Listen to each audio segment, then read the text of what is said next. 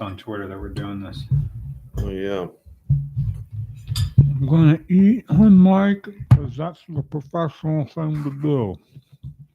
Eating on mic. It's better than Hell eating yeah. a mic. That was whole like, like I, I guess Tim and Eric did it. There's a word for that sound. Tim and Eric would do it. Sam Hyde would do it, and um, oh shoot, the guy who was with Hannibal Buress all the time, Eric Andre Yeah. would do it. The, the sound of like saliva in your mouth.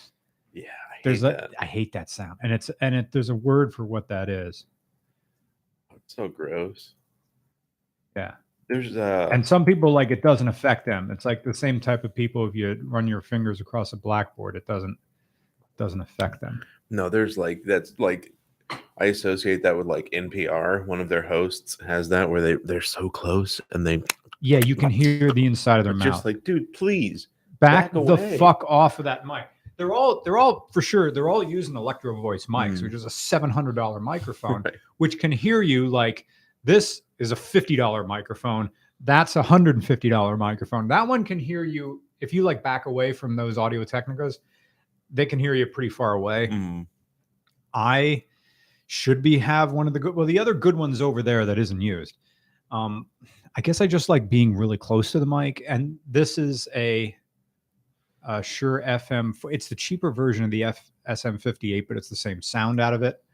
Um, and this one, if I go this far away, this the sound is really noticeable, and I can't be off mic like to the side because mm. it sounds different. But for I don't know, I I kind of want to think I'm a professional and know how to stay on mic, even though when I listen to these streams, I know I'm not on mic. So welcome to late night stream. Uh, it's Ben and Brian. Nick is. We were supposed to film. Nick Nick is at home, so, and Nick lives nowhere near me. And if I'm smart, I'm going to eat food before I start drinking. But I'm happy to everybody uh, who is here. Um, Frederick Knutson didn't respond to the thing. Hey, uh, it's Jess. New last name is K. Shoot, but it's Jess McAndrew, and uh, she's. I, I just need food. I'm just so sorry. I need food right now. By the way, I was going to tell you, I think that whoever just wrote said Brown. Um, in my phone, when I'm trying to write your name, I was saying to somebody, I'm going to Brian's, we're going to do a podcast. And it, my phone auto corrects your name to Brown. Why? I have no idea. Like, I have to capitalize the B in your name to get it to actually pick up that that's what I'm trying to write. But I will uh-huh. write your first name and it'll go, You meant Brown. So I think it's in it's in on the joke. It understands the internet.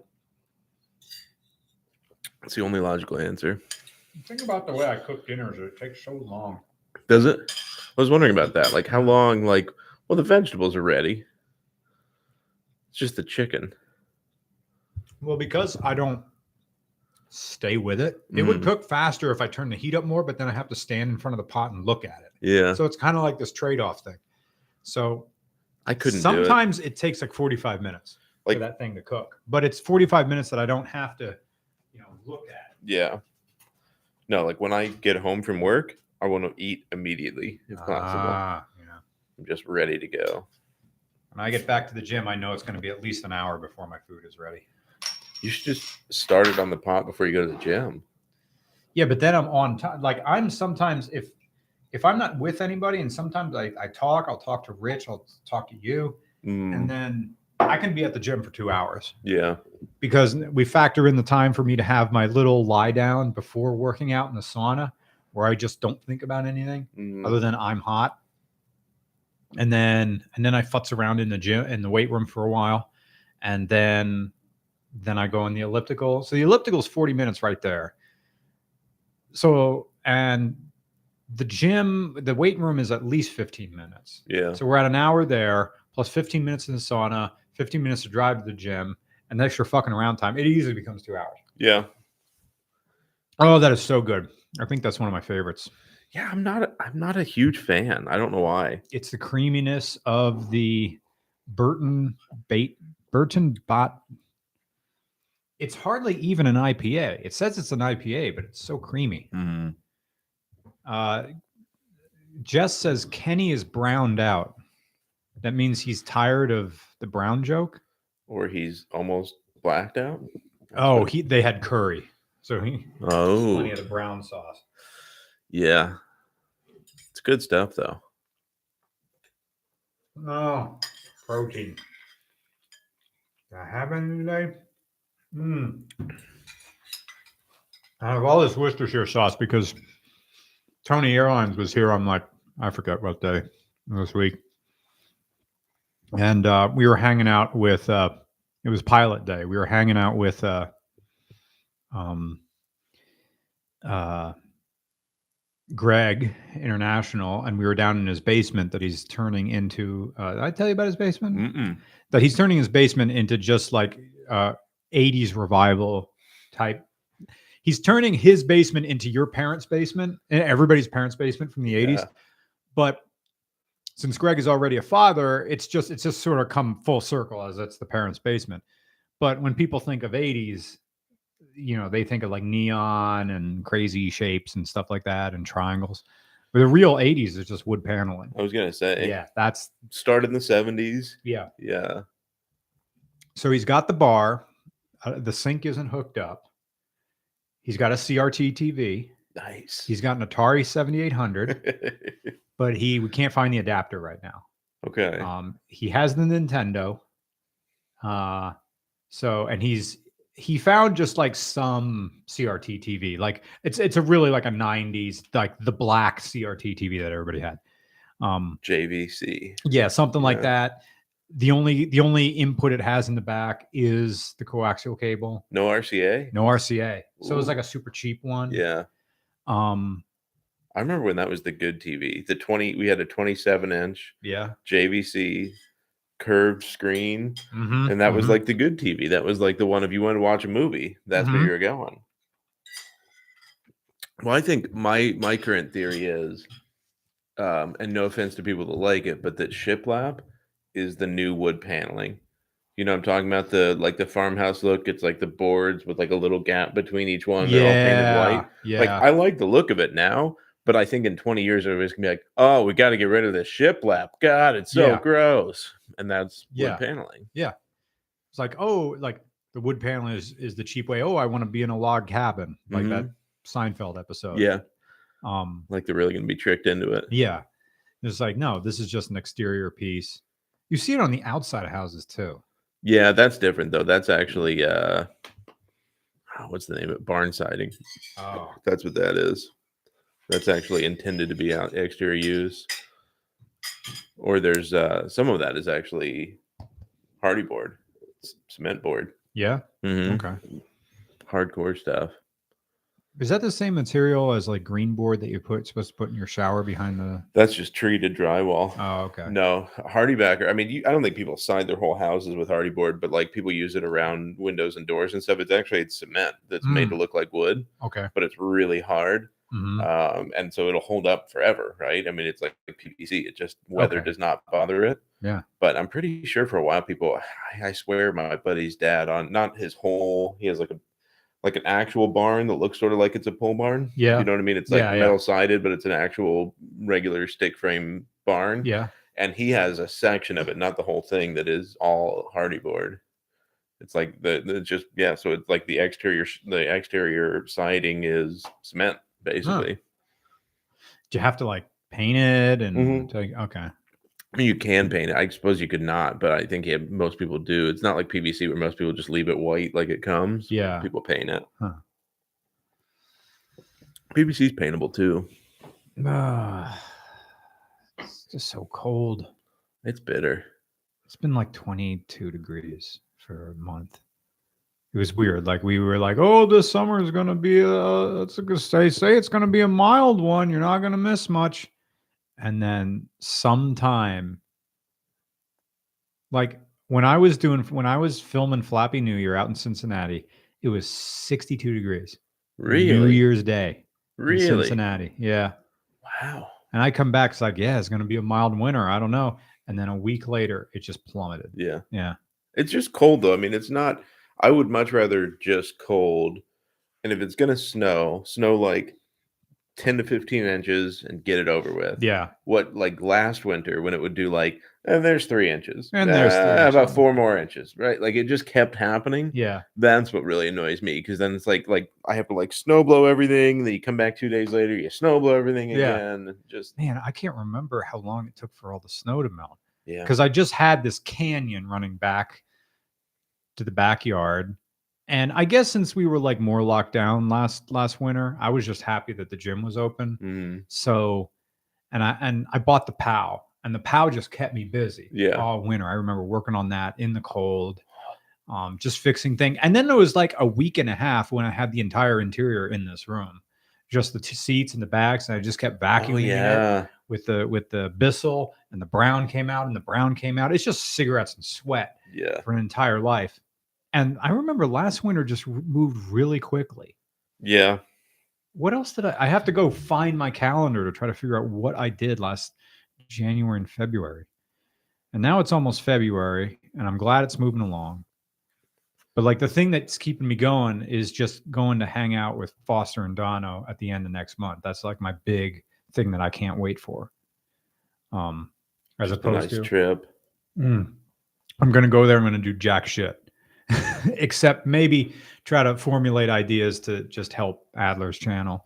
Because, okay, we found this out. I had this talk with Jim Schulman, who we had breakfast Mhm. with at one time, is that I tried to push uh, Adler's channel as much as I could.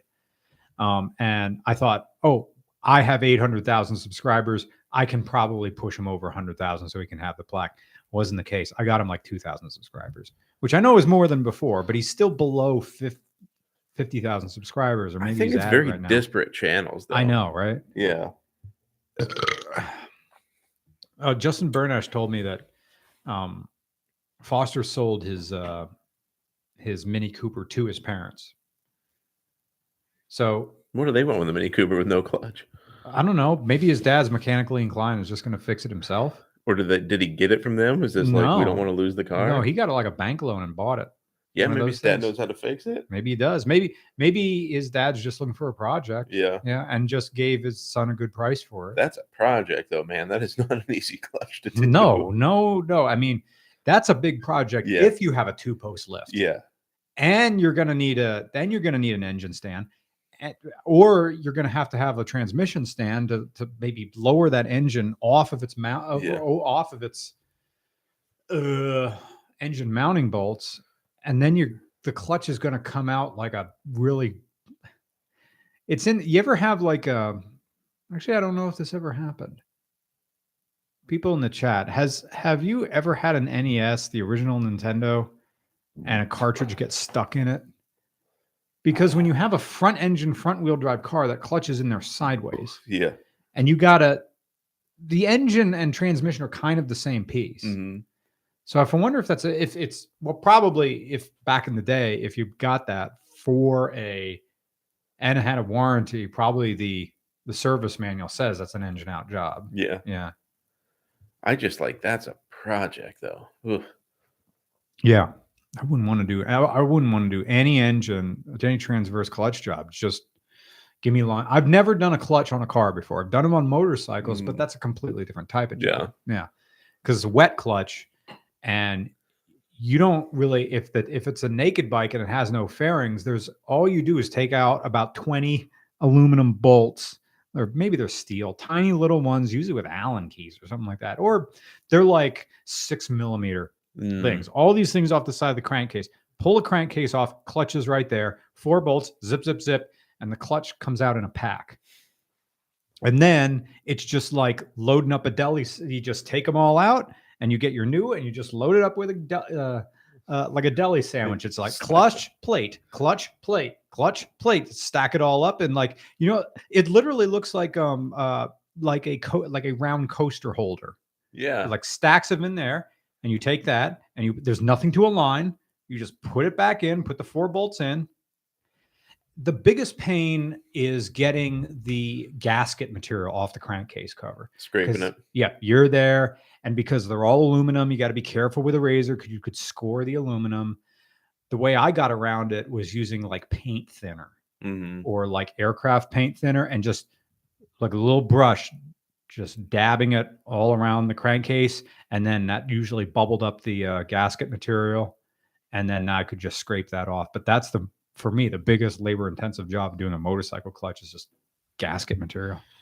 Is six millimeter like the automotive equivalent of 10 millimeter, where just everything on a motorcycle, that's what you need? I just remember, well, 10 millimeters everywhere too. But yeah, I remember it was like six, six, eight, and 10. And then like 21, I think, for now we're talking like 90s era bikes and like 80s era bikes. And then I think it was like maybe 21 millimeter for your axle bolt in the back hmm to hold that on. Hmm. Uh, yeah, Box Fossil says just get rid of the. I guess they're talking about the mini or they're talking about something else. The mini had an unfortunate accident. That's the recommendation. Neighbor at my mom's house has a broken mini parked in the street for six or seven. Oh, okay. Because he's too lazy to. All right, whatever. That's that's not the car's fault. But that's the problem. I mean, it is the classic mechanically totaled scenario, right? Yeah. European car, Yeah. German German car, effectively, that is worth four grand Yeah. and needs a three thousand dollar repair. Yeah. Right? It's not truly mechanically totaled. It's not worth the the repair is not worth more than the vehicle, Right. but it's so damn close that who wants to spend three grand on a car that somebody runs into them the next week and they're still getting four grand back? Yeah. It's not. Nope. Yeah. Yeah. So And it's not a Honda where it's going to pay you back or a No. Toyota where it's going to be like, yeah, but I can get another 50,000 miles out of it. It's like something else is going to break. Greg put his uh 19 his grandfather's 1990 Honda Accord back up on Facebook Marketplace with a new asking price of it's like 2009 or 2008, which is probably you know you offer him two or or something like that. Is it a stick shift? Nope. D series D series Honda Accord with an auto box. Ah, if it was a stick shift, man. Yeah, right. Yeah. That'd be nice. How how hard are those to swap though? It's probably well, not that bad. it's one of these cars. It's going to be. You're going to need a pedal box. I don't know. It. what are the I miles on it? Uh, Yeah. I tried I told you I tried to buy back my old Civic, right? no. I had a 94 EX sedan Civic. Oh. Fucking love that little 1.6 liter VTEC, like just this little Oh, it had VTEC. Yeah, it was that was the EX option. That was the Mm. upgrade. It was this awesome little just like go-kart kind of car. Stock, entirely stock, except it had a Blaupunkt head unit. Oh, and I uh, just said something. I tried Wow, to, punk, huh? I tried to buy it back from one of my high school teachers who bought it from me, and uh, he had already gave it away to somebody. Gave it away. Yeah. Let's answer some of these questions. Andrew Philip doesn't have a question, just says Brown. We're talking about you. Thank you very much. Boris T.S. Karloff um, says, I had a question but can't remember. Have some Brown. Thank you very much. uh, Quaxum Metaphilia uh, with $6.90. Thanks. Uh, greetings from Pittsburgh, where the falling apart Brown aren't the cars but the bridges. And yes, that did take place a half mile from us. Oh, oh yeah, that big bridge that collapsed in Pittsburgh. They're all over though. Mm-hmm. At the at the brewery at work, there's a sign about when when Sam Adams bought back this brewery, right? And so it was like everybody's excited beers back. Yeah. But the headline of the article, this is whatever Allentown's newspaper is, the headline, the primary headline in the newspaper says, um, collapsed bridge was deficient. It's just like, welcome to Pennsylvania. yeah. We can't keep, seem to keep bridges together. It's like uh well, we'll fix the infrastructure when it's election time and that's an issue. Mhm. Otherwise, you know, best of luck to you. We fix infrastructure, but like 81, so far as I can tell, has been under construction since I was born. Yeah. Like some section of I 81, it's Yeah. just constantly like, well, you gotta you gotta bypass, you gotta divert here because Yeah. we're fixing this. yeah. We'll be fixing it for a couple years. Yeah. Yeah. We do some work. It's like said it so many times, but I don't know what's going to end first: the construction around the seven uh, around the Cabela's, or the pandemic. I don't know which is. Oh, I think the pandemic will end first. Yeah, Yeah, Uh, because they're trying to widen that that bridge. That's what they're doing. another lane. Yeah, because they're making it all three lane. So they're taking the hardest sections to Oh. make it three lane each way, like six lane total. They're trying to take the hardest sections to widen them. Yeah, So, and I think that one is also because of that on ramp. They're trying to fix the on ramp so you actually have a place to merge. Yeah. I think that's what they're trying to do first. I don't know. I don't, I'm not an expert with it, but as I understood it, yeah, they're they're trying to widen it. Oh, we're talking about this is a great podcast because we talk about so specific Pennsylvania Local. stuff, and then everybody. Do you live in people Berks watch? County? Yeah. Do you live in this specific part of Pennsylvania? And there's people from other countries listening right now, and we do not clarify I what it is. no. well, how do you clarify? Like, it's a giant overpass, basically, Yeah. over I think train tracks. Yeah. Because the Reading, the railroad museum is nearby too, isn't it? I've never been. See, I don't care about fucking trains. You just don't I like don't. I don't care. The RCR will never do a train ever. Why? What is your what is your You can't steer them. animosity towards train? Okay, yeah, no steering. No steering. But what about You like can't the look Jim Thorpe forward. train? Like the cool, like this is an old Trains aren't cool. Like the steam engines. I respect that it's an antiquated bit of technology. I'm not a train fan either, and it's this gigantic dick that comes all the time. right at the top. God, trains are dumb. I mean, I'm not a fan either. I mean, yes, great for infrastructure. yes, And when I lived in Lansdale, it was a nice way to go to the airport and not have to drive to the airport. yeah. I understand commuter trains. But getting horny for trains and foaming, I what? I need to have eventually we're gonna go back on the Smoking Tire podcast, and I gotta say, Matt Farah, What the fuck? why do you care? Explain to me how I get my dick hard about a train. I'm just pissed. You know, my truck is stuck on a train right now. What do you mean? My my new Tundra. Oh, It's somewhere sitting on a goddamn rail car, Oh, shit. somewhere in the middle of nowhere, at an interchange or whatever they call them. You know what I mean? Like the like the big rail yards Okay. sitting somewhere. I wonder how they ship cars in those boxes. Do they put like foam around them? I don't think. I They think it's just- just it's like it's like have you ever seen enclosed transporters Yeah. over the road transporters? It's Yeah. the same thing. I think they just but I don't know in those can they stack them too high? I think in rail cars they can stack them too high. Mm, I think they pull one in and I don't know if they can with like pickup trucks and SUVs, but mm. no, I don't I mean I, I'm not uh I'm not a diehard train fan, but I think they're they're an economical way to transport goods. Right? Well, yeah. I mean, it's it's like it's scalable. You get a whole bunch of Mhm. stuff, and you're moving it at once. and I would say, yeah, I don't know. I mean, they're cool because they like built this country. That's Yeah. what's kind of cool about them. and like you can like pretend you're in 1890 going to St. Louis. That's, I think, yeah, the old people thing about trains.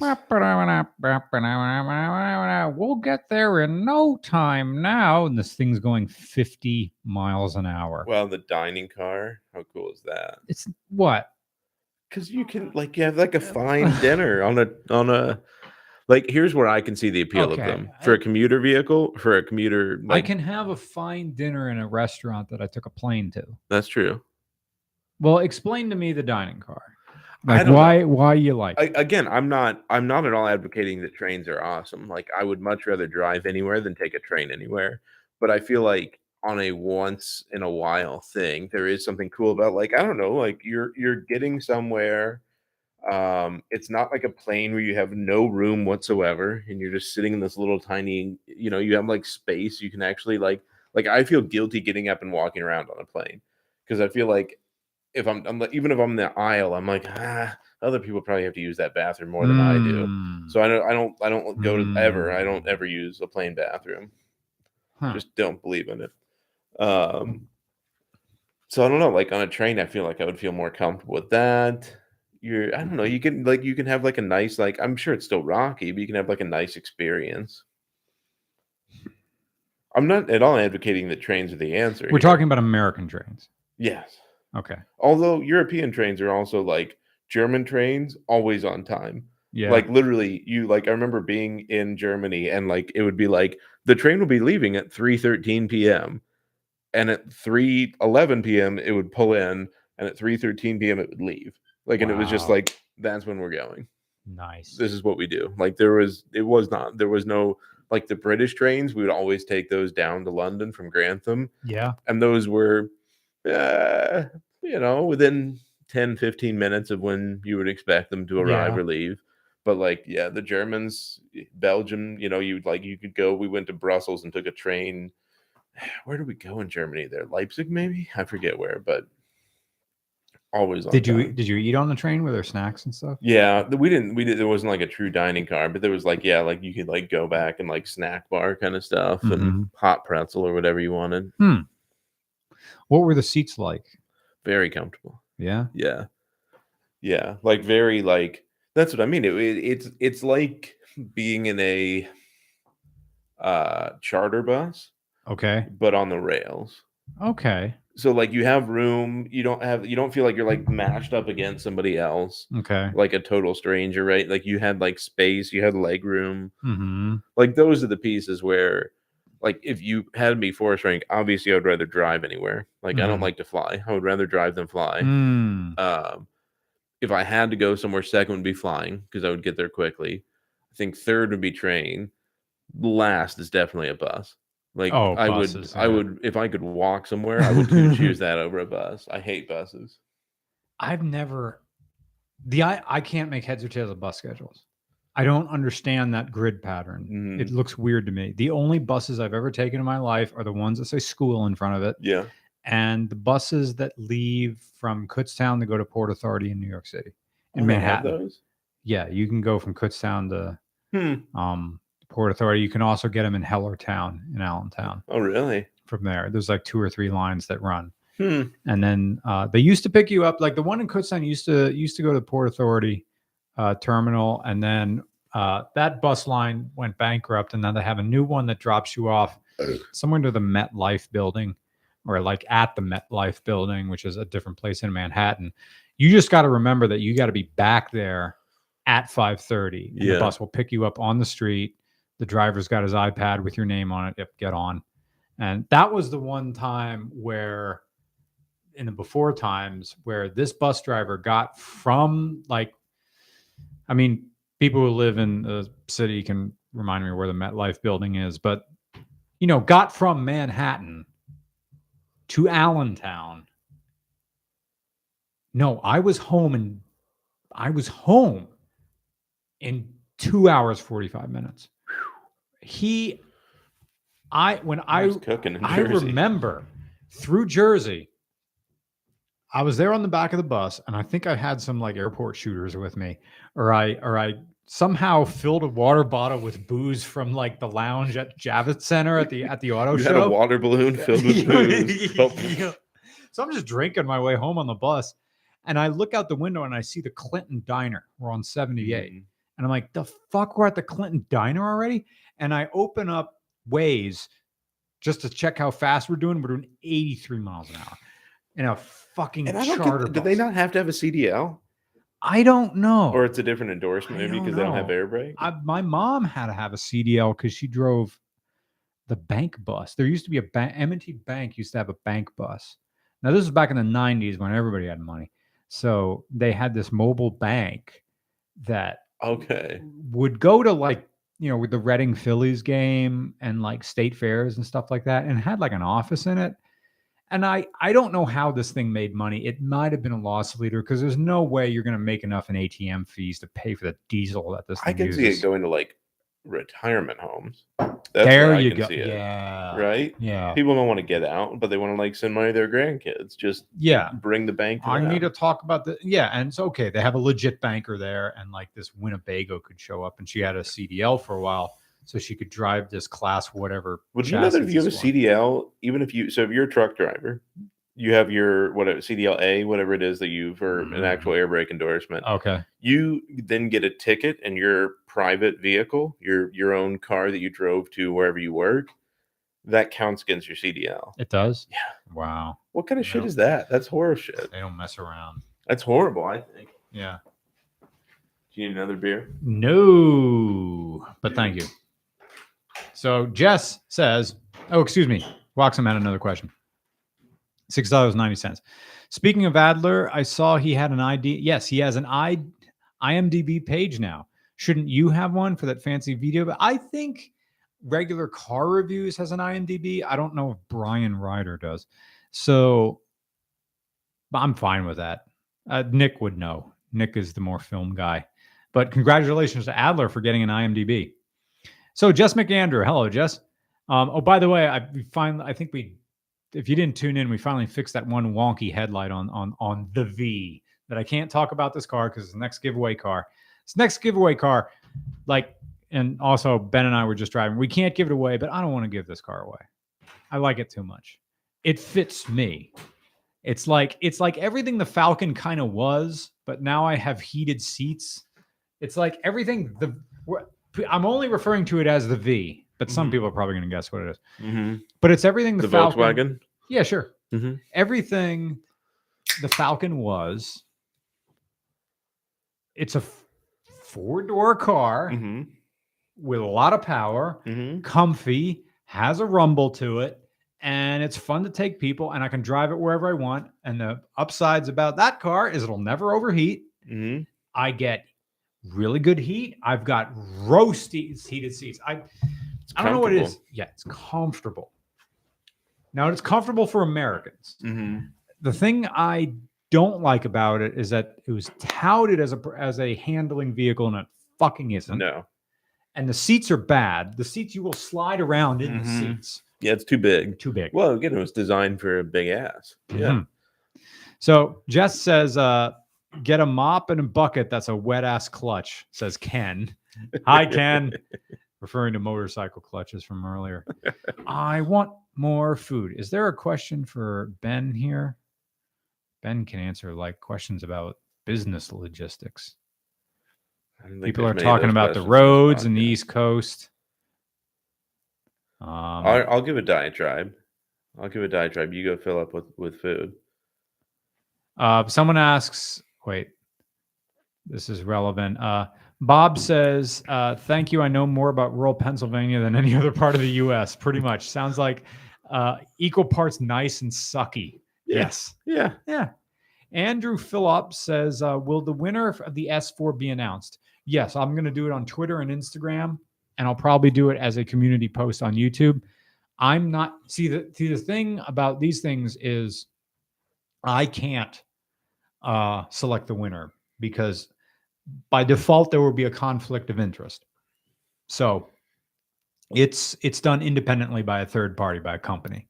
So as soon as they know, I will know, and once I know, I'll make a post with a nice picture and put it up so people will know. But it probably won't be for two weeks. Mm-hmm. Food. Food. So here's my here's my rant, and I'll I'll um, filibuster while Brian's getting food. Um, so here's my new um, decision. Speaking of Pennsylvania roads and salt and everything else, so obviously we are in the Rust Belt. So I, I was thinking about this because I actually I was commenting on somebody's Facebook post today about it, but um, what my like the realization I've come to is I love late 90s early 2000s toyotas. So i've had two third gen 4Runners like brian's. I've had uh, i currently have a 2000 tundra. Um, i love the 100 series land cruiser. I just love that era of toyota. I feel like it was like the pinnacle where they like got perfect with their quality and reliability and they were just on it. And at the same time it was before the giant tech bubble where everything got too digital and just bullshitty and then now we're going in a weird direction with turbos and but what i've come to the realization of is the conclusion is I've, I've given up on trying to buy those i think because it's so hard to find a rust free late 90s early 2000s toyota and if you find one it's hard to then keep it rust free like you're going through this struggle right now. You buy a nice clean third gen 4Runner but now it's going to be this constant like is that new rust? What, what's happening with the rust? Uh, who do i have to do more fluid fill? like so i'm just like basically then i was talking about this today because i was looking at the new sequoia right? The 2023 sequoia which is also a twin turbo v6 hybrid um, similar to the the 2022 tundra that i will someday own.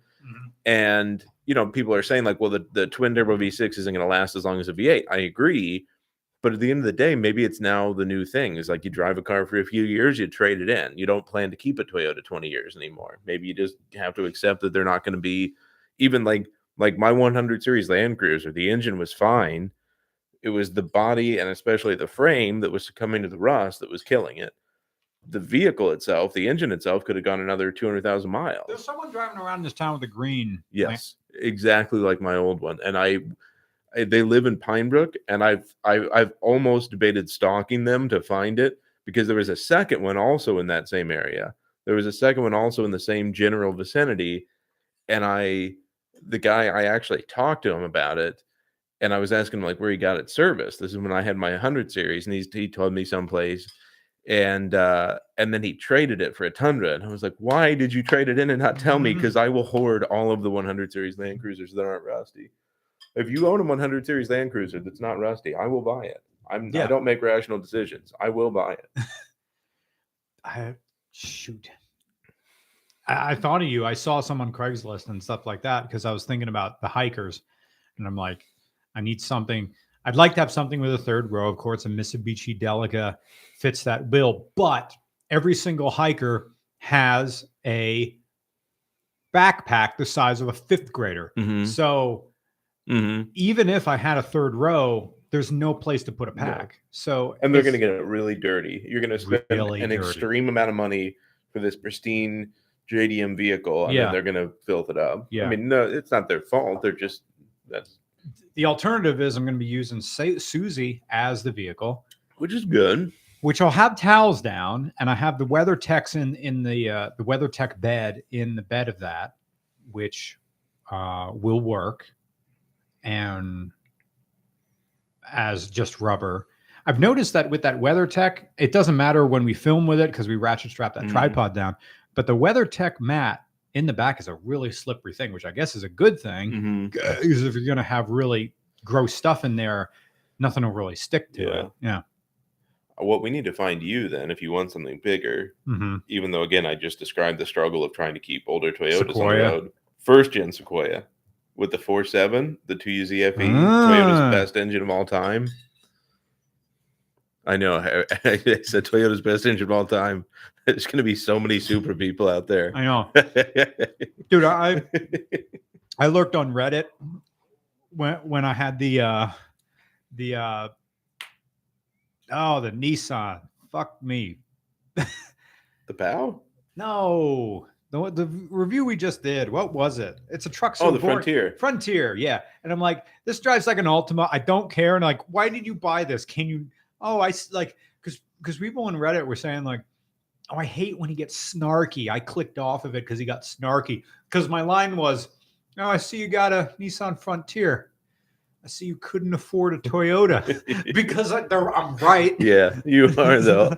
you couldn't afford. well, like I bought, I bought a 2013 Nissan Xterra, which is the sibling, Yeah. right? It's the same platform, brand new, yeah, because Toyota wouldn't make a stick shift. I wanted a body on frame stick shift SUV that wasn't a Wrangler. and that was the only third, option. The third gens come in stick shift. The the what's the second gen? There's only been two generations of Xterra. Oh, the Xterras. I mean, TFR is the last one was a third gen, and they came in stick shift. third gen. Yep, that Yeah. was the last one. But I wanted But something you new. wanted new. Yeah, Okay. yeah. because I just again I was tired of messing with. I had that was after my first third gen, Mhm. and I probably spent two grand kind of getting it baselined and everything ready. Yeah. And then somebody pulled out in front of me, and it was all over. So I was like, I'm not doing this again. I'm just Yeah. buying new. I'm gonna drive it, and I kept it two years. Hmm. I don't know if this is like. Is this? I can't. I'm getting old now. Mhm. I'm trying to use a young person's term. Is I think the term is based, but the, I'm I'm trying to use like I don't know if this is normie, but I like the taste of PF Chang's sauce. And I know PF Chang's is a chain, and it's like kind of middling. Meh. I think the nearest PF Chang's is down at the Wegmans and Oaks near Phoenixville. I think there's one down there. Is there? Yeah, but goddamn, if I don't, they, they're starting to sell it at the local grocery store. Yeah. No, they're not. You, I think you've got to go to go to Giant. No, wait, they do. They do have a local grocery store. And goddamn, do if I I, I don't I like PF Chang's sauce. Eh, I mean, it's popular for a reason, yeah. right? It's like, oh, I be- gotta be like, The the Toyota Camry was for a long time the best selling car in the country. There was a reason, yeah. right? Final Fantasy VII was one of the best selling video games of all time, and there's a reason. Yeah. People didn't like it. It's like, oh, you simplified anything. yeah, and we made skyscrapers of cash. We win. Yeah, I wonder who PF Chang's is owned by. Some it's some private equity firm Oh, somewhere. well, let's find out. Let's talk about stocks. I now own seven shares of BlackRock or six. are you are you riding down this current wave? Are you staying Dude, in? I'm buying. yeah, Yeah, it, stuff's going down, so I'm buying. I think it's still going down though. I bet you we got another three to six months of just Tight. I still have about four grand to play with in my account and still in my money market. So I'm just gonna, yeah, let it ride. If it goes down more, I'll buy more BlackRock. Uh, I bought f- five or ten shares of Carvana. yeah. Um, because I fucking hate them now. but if I hate them, it means they're making money.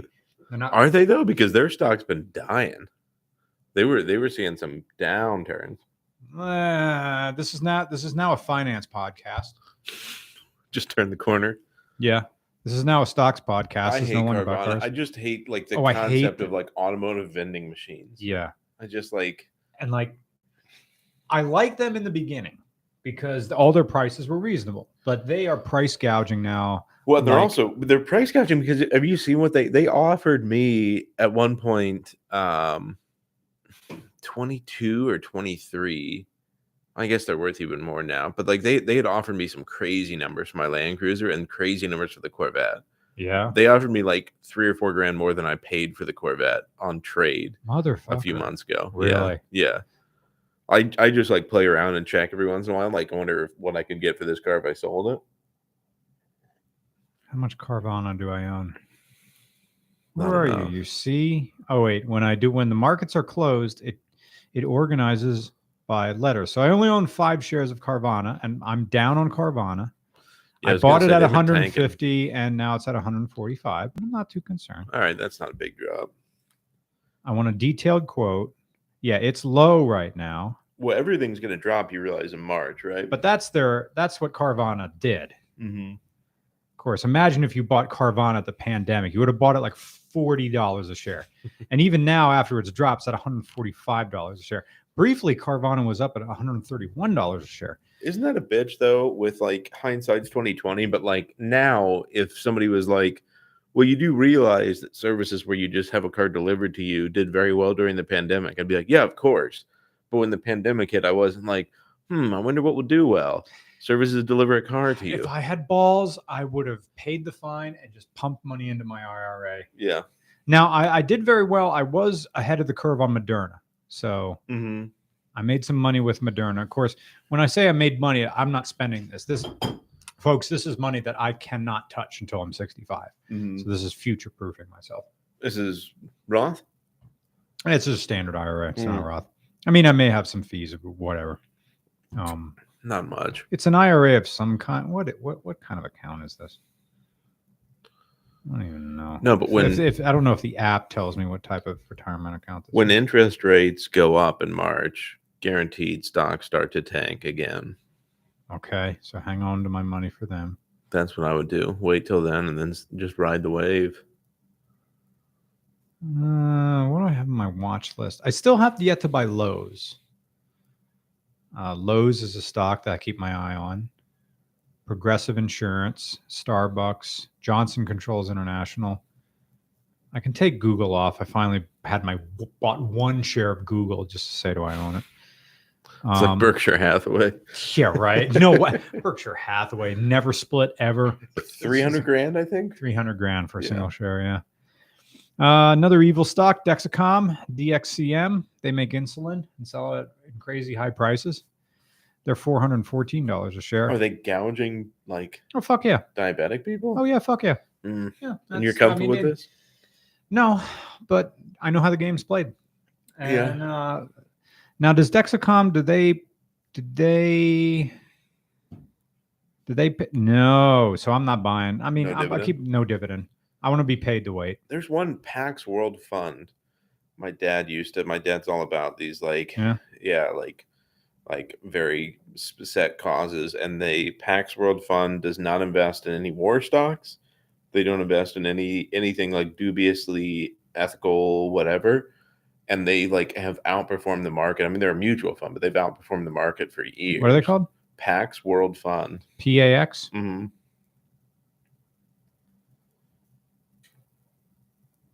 All right, that doesn't come up. PAX. Pax PAX? Global, It Pax High be. Yield, Pax Maybe they've changed their Sustainable name since. Hmm. Maybe they've changed their name since. Uh, click on sustainable something or other. Uh, this is a security that's twenty-eight dollars a share. Oh, maybe they're doing okay. So they're doing like asset management now. That's why Mm, they're not trading, Hmm. or maybe they weren't. I swear, you- at one point they were. I mean, they wouldn't be. Sorry, are you looking on like an actual like trading? Like you're trying to buy stock in them? well, you can do some mutual funds on TD Ameritrade, Mm. and that's who my account is with. What is this account that I have? What is my?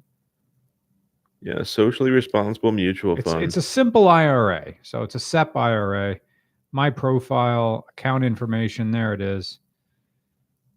Yeah, account type is an is a SEP IRA. So self self something something. It's a self funded. It's it's an IRA for someone who's not with a company or technically RCR. RCR uh, regular car reviews LLC is a company of which I am the managing member. So you know it's a single proprietary S corp thing. So that's the type of IRA I have. Or And maybe you- a Roth can be singular. I don't know if a Roth has to be tied to a company or not. Roth is pre-tax. That's the benefit, or post-tax. I mean, so Okay. basically, once you you put in post-tax money, once you do so, you don't pay taxes on it at retirement. That's the benefit I of see. Roth. I mean, I'll have to take distributions at some point. I'm sure there's going to be a fee of some kind. Stonks, yes. Quaxum, yes. This is stonks. These are what adults do. I should have been doing this in college. I just do 401k. That's where I go. Donovan, like, like, uh, Donovan sent me like eight messages, which is out of character for him. Um, I am podcasting right now. I am going to read this stuff aloud. Tune in here. It's all like Yeah. my ATM pin is. Like- Where is it? All right. I need I need on my phone. I need on my phone. Uh, I can't have feedback here. Hold on. How do I how do I enter that? All I want to do is send this thing to a friend. is this a TikTok? Maybe I do this. Do you you kids do the TikTok, and then you dance around, and then someone makes an NFT of you. I'll pay you like three dollars. You come to my house and do the, uh, do the Macarena for me. He's probably working or something. Ding diggy ding diggy ding diggy ding. Di- oh, and Jess McAndrew said that I'm in her living room right now. Yes, I've sat on that couch. Okay. So for those who don't know, uh, Donovan is uh, also the YouTuber and also uh, influencer Blazing the Dragon. So let's go read his tweets. Donovan says, I present to you the best reviews I've ever read. And I'm happy that the Fix Coffee House was included in this array of reviews. Donovan sounds nothing like this, by the way. Mike Car Mike's Car Wash. Force, and these are public things, so I'm going to read the address. Uh, 4605 Marburg Avenue, Cincinnati, Ohio. The Silver Moon. Oh, this is very good. I'm going to get very close to the mic so we get nice and sensual. The silver moon glistened in the mid-November sky as the saw as the stars twinkled in a translucent fashion. My vehicle had undergone quite the quite the array of grime that one finds on a deserted deserted Appalachian road. It was time for my ride to undergo undergo a true bathing experience like never before. Mike is quite the guy and is known in these parts to truly eradicate any and all impurities in the glistening of an automobile.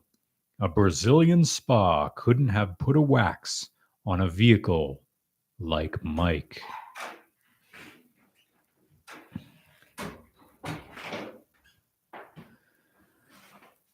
The Growler House, 1526 Madison Road, Cincinnati, Ohio. Bless you. it is quite, though it is quite a perilous flight of maintaining the most exquisite, exquisite selection of brews and fine spirits in the world, the beverage coordinator does wonderful work, producing the best around. Is this just The bartenders are yes.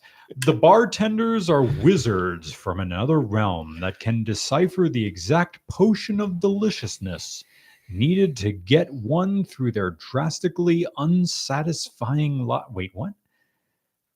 The bartenders are wizards from another realm that can decipher the exact potion of deliciousness needed to get one through their drastically unsatisfying lives. Also, Aaron is just an overwhelmingly beautiful man. What? These are real Yelp reviews?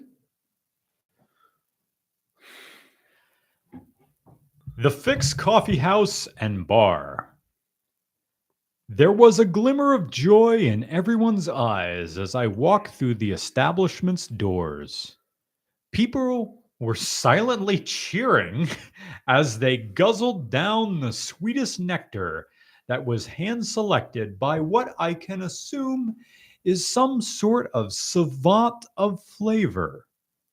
The carryout beer must have been delivered by the same stork that brought our Lord and Savior, Jerry Garcia. God damn. Dude, these people have too much time on their hands. Le Bar a Boeuf, 200 Victory Parkway, Cincinnati, Ohio.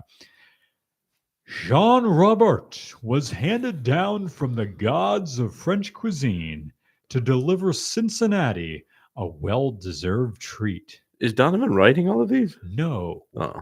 he has a doctorate degree in flavor, and we were all fortunate enough to be glaced by his overwhelming love that he expresses in every dish. What? This is very high praise. Decibel Korean fried chicken.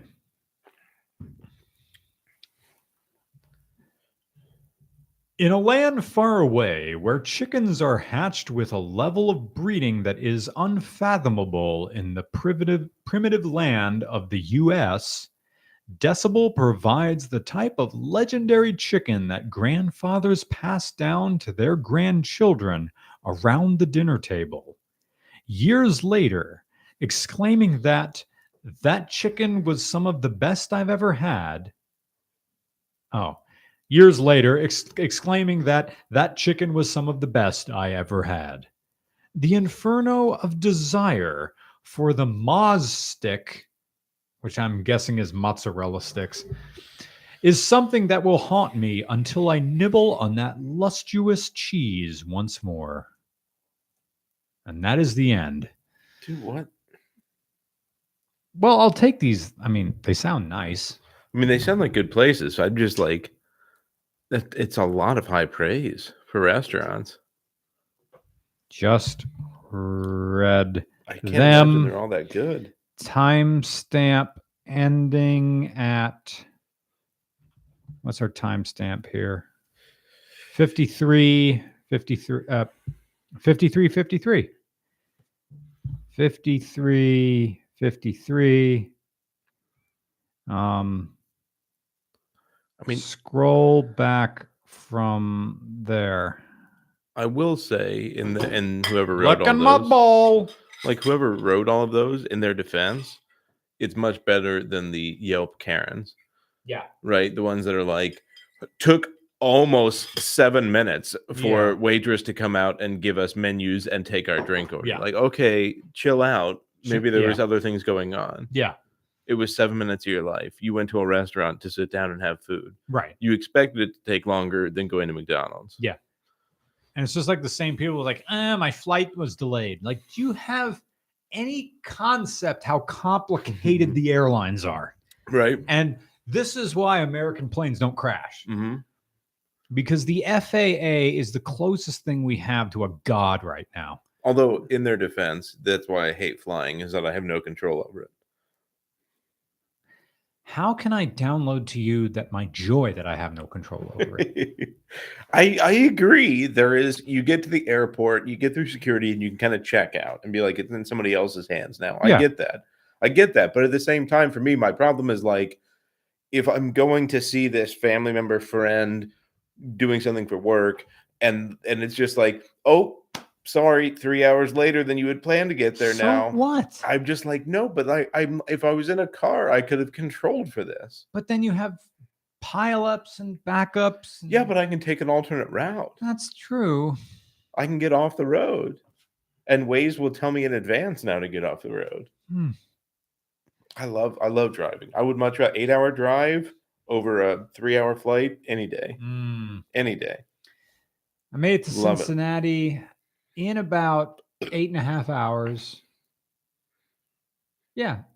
Yeah. I made it less than what Waze But said. do the math on it. but If I you was- try to fly, it will be worn out by the time I got there. yeah, that's there.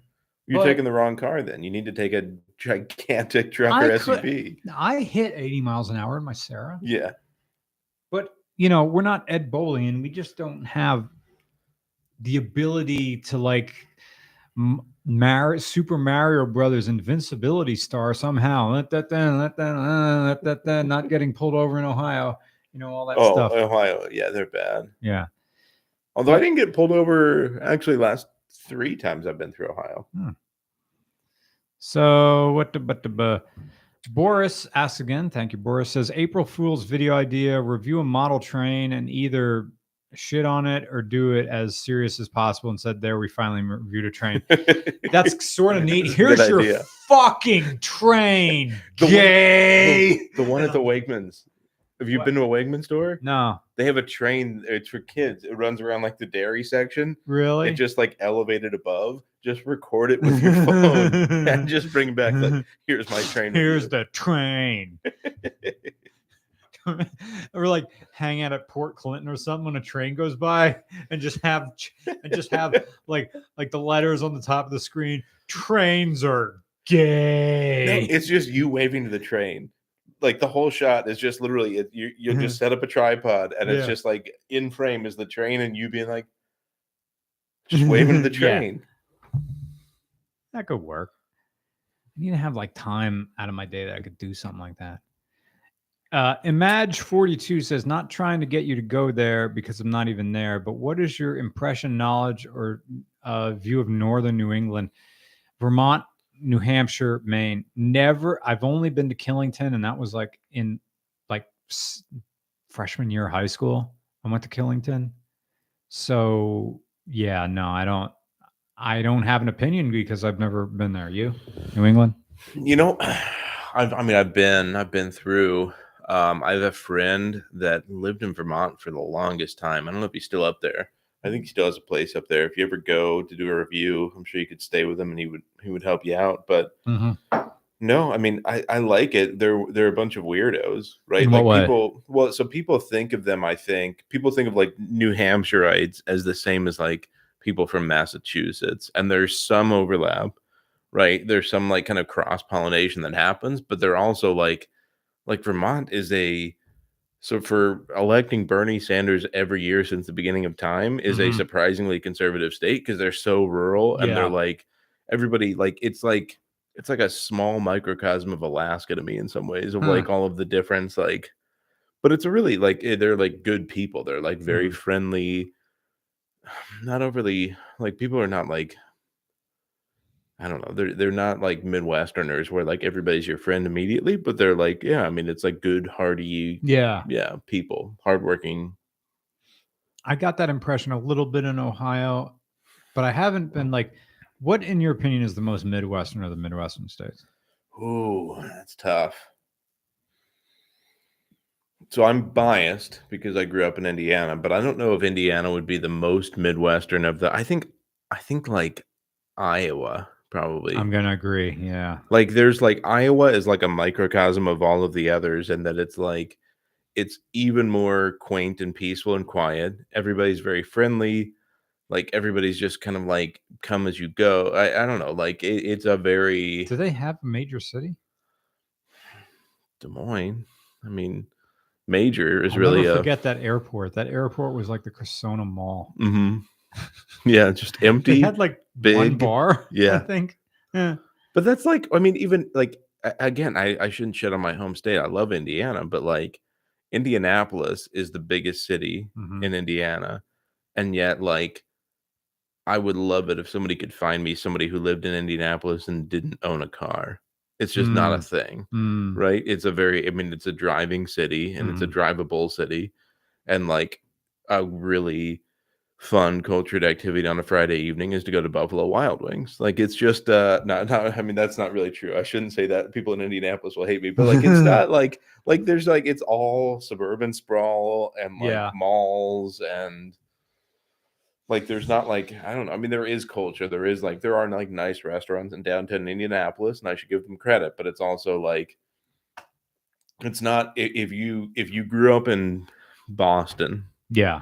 And then you went to Indianapolis and you're like, oh, this is also a big city, you would be sorely disappointed Mm. with how you would perceive that city versus where you came from, Mhm. in my view.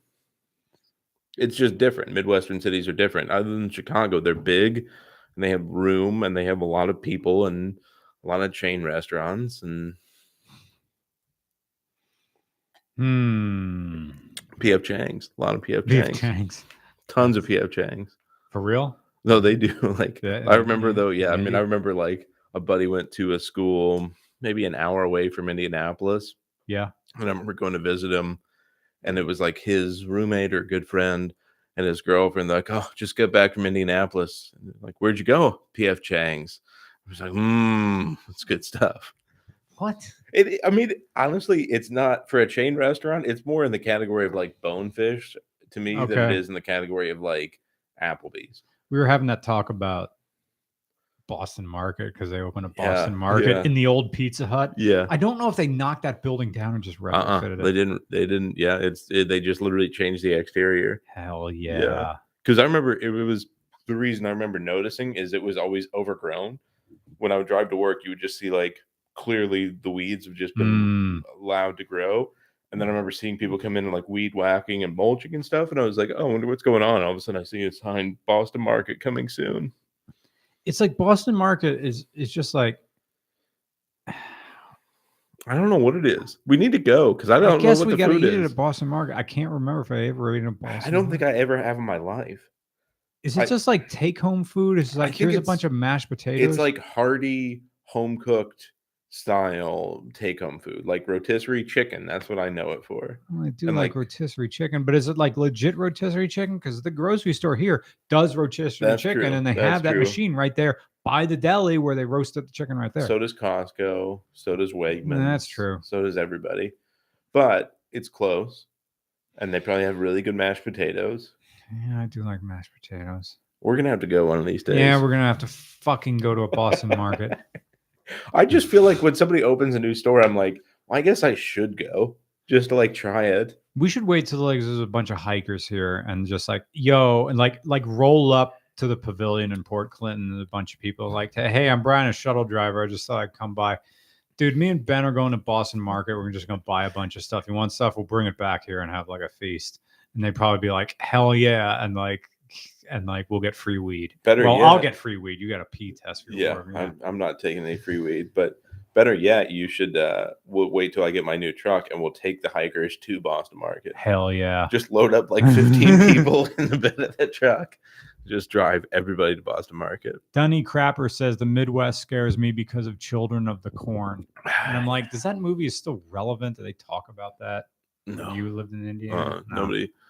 No, but like, I mean, it is like it is very different. Like, it's very, very rural. There's a ton of agriculture, and I love it. Like, I love Indiana. Honestly, like, if my current job at my current company could exist in Indiana, I would move back there because, Mm. like, I love the people and like I don't know. There's something about like the pay. I don't know what it is. There's something about like Mm. the vibe in like my hometown. You know what? The first time I hung out with uh, Foster, he was uh, Donovan was uh, as a, senior at Ball State, so we were in Muncie, and I liked Muncie. It was a bitter cold day, Mhm. and the wind blows really because there's no mountains there. It's Yeah. flat. The wind just doesn't stop. Yeah, everything's flat. But we went to this like sports bar, and it's like instantly you felt at home, hmm even though that I don't know if Muncie is an outlier.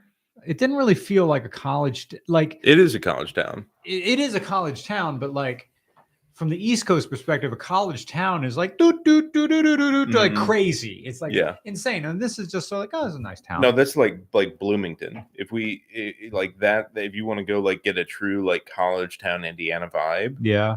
like that's what I, I would I would sooner move to Bloomington than I would Indianapolis if I had a choice. Like Bloomington is an awesome, awesome place. Yeah. Like it's a I, I don't know how to describe it. It's a college town, but there's like culture and there's like community and there's Mhm. Little independent coffee shops and restaurants and and again i'm not i keep shitting on indianapolis indianapolis is a fine city it's a nice place The tone you just took was everybody I talked to in New Zealand when they talked about Auckland. yeah It's like Auckland isn't bad. It's a nice place, I guess. Mm. but it's not i mean I, I i went to college in evansville and evansville like is uh, in a lot of people the it's one of those cities where uh, well it's- a lot like the county we're in right now where Yeah. if you grew up there you hate it with the fire Yeah. of a thousand suns you just hate it But if you didn't grow up there and you like are a transplant, you're like, ah, it's a pretty good place. Nick It's likes fine." walking around. It's like, your Yeah. town is really super cute. And I'm like, yeah, I guess we got one gay pride flag, and I'm too chicken to fly my own because I don't want Yeah. to upset the neighbors. I mean, that's a thing, it's a thing. and it's a problem.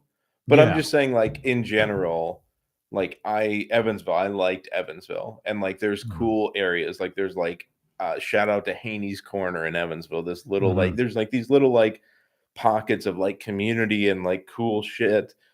Um, and and I'm sure there is in Indianapolis too. And I'm just shitting on it because I don't. I've never lived in Indianapolis. I don't know anything about it. I've just Mhm. visited where I visit Circle Centre Mall, where it was like I don't know how many fucking stories of a mall in downtown Indianapolis, or what was the other one?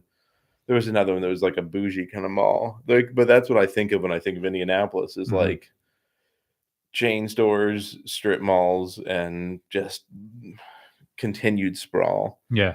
You want to build more houses? Let's keep going out. like that's the solution to every problem. Don't get more urban, build further away. John Smith with a generous donation says, Thanks for the years of entertainment. You are awesome, Brian. You're awesome, John. Thank you so much. We'll be wise with your cash. Uh, Qualcomm again, thank you very much. Uh, with the nice price says my girlfriend Neri, who is listening with me on our Chromecast, says you should read the complaint letters to Ea-nasir in your reviewer voice. I don't know what that is. Me neither. Now I gotta know. Ea-nasir uh, is that a place in Cincinnati? Bless you.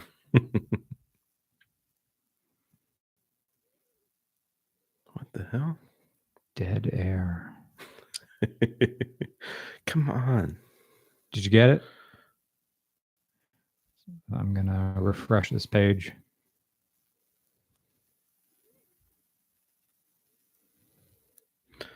Oh, wait. What is this? The complaint tablet to Ea-nasir is a clay tablet that was sent to ancient Ur, written approximately 1750 BC. It is a complaint to a merchant from a customer named Nani. Written in cuneiform, it is considered to be the only oldest known written complaint. It is currently kept in the British Museum. Well, where is it? What? Tight. I need to see it. Uh, my pussy is dry and it's your fault.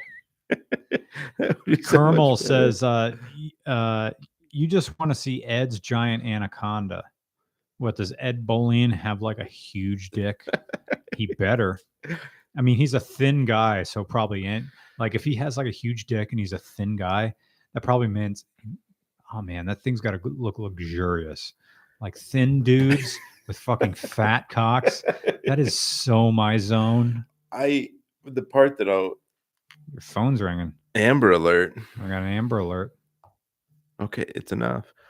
The the part though that makes me laugh about that with the the concept of it is there's no dude in this world that if you spread the rumor that they had a giant schlong would be upset about it. No, no. so yeah, like I remember this my buddy had a bachelor party yeah. and we were in Asheville, North Carolina, and we kept going around different bars, and we kept chanting his name, um, which rhymed with Big Dick, and like he was like slightly embarrassed, but at the same time, like how can you be that pissed Right, off yeah. at people if that like right, like you, you can't be like really stop it yeah, yeah. like nobody's gonna be that offended no matter any any other aspect of them men are just kind of like me like all right All right. yeah yeah i feel better Yeah.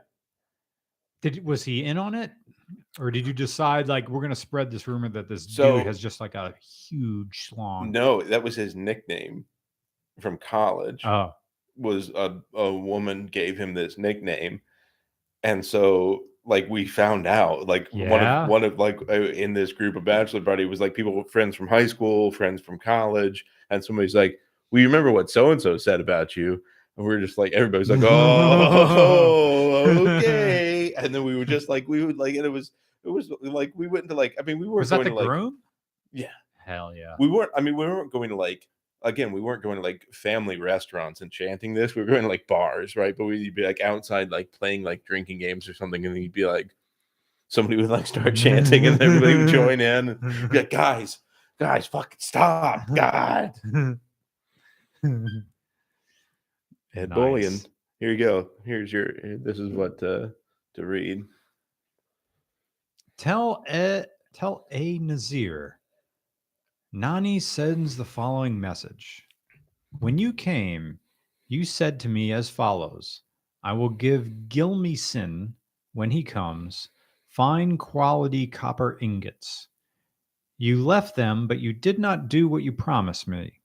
You put you put ignorance which were not good before my messenger Sit-Sin, and said, If you want to take them, take them. If you do not, if you do not want to take them, go away. What do you take me for?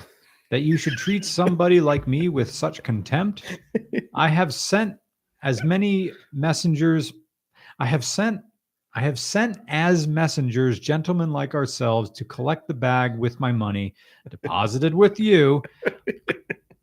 But you have treated me with contempt by sending them back to me empty handed several times. And that through and that through enemy te- and that through enemy territory. I don't know why they wouldn't just and that sense. through enemy territory Oh, excuse me. You're is that what it is Yeah. That through enemy territory. Is there anyone among the merchants who oh. trade with Telmun who has treated me in this way? You alone treat my messenger with contempt. On account of that one trifling mina, on, on account of that one trifling mina of silver which I owe you, you feel free to speak to me in such a way. Okay, so this guy owed him money, and because that this while I have given you the place of your behalf, uh, 1,080 pounds of copper, and Umi Aplum has likely given a 1,080 pounds of copper, apart from what we both have written on us on a sealed tablet to be kept in the temple of Samas. How have you treated me for that copper? You have withheld my money bag from me in enemy territory. this guy is a bat when he's he's just Yeah. It is now up to you to restore my money to me in full. So this one guy owes me money, and here's copper ignorance that are like he's giving him this shitty copper.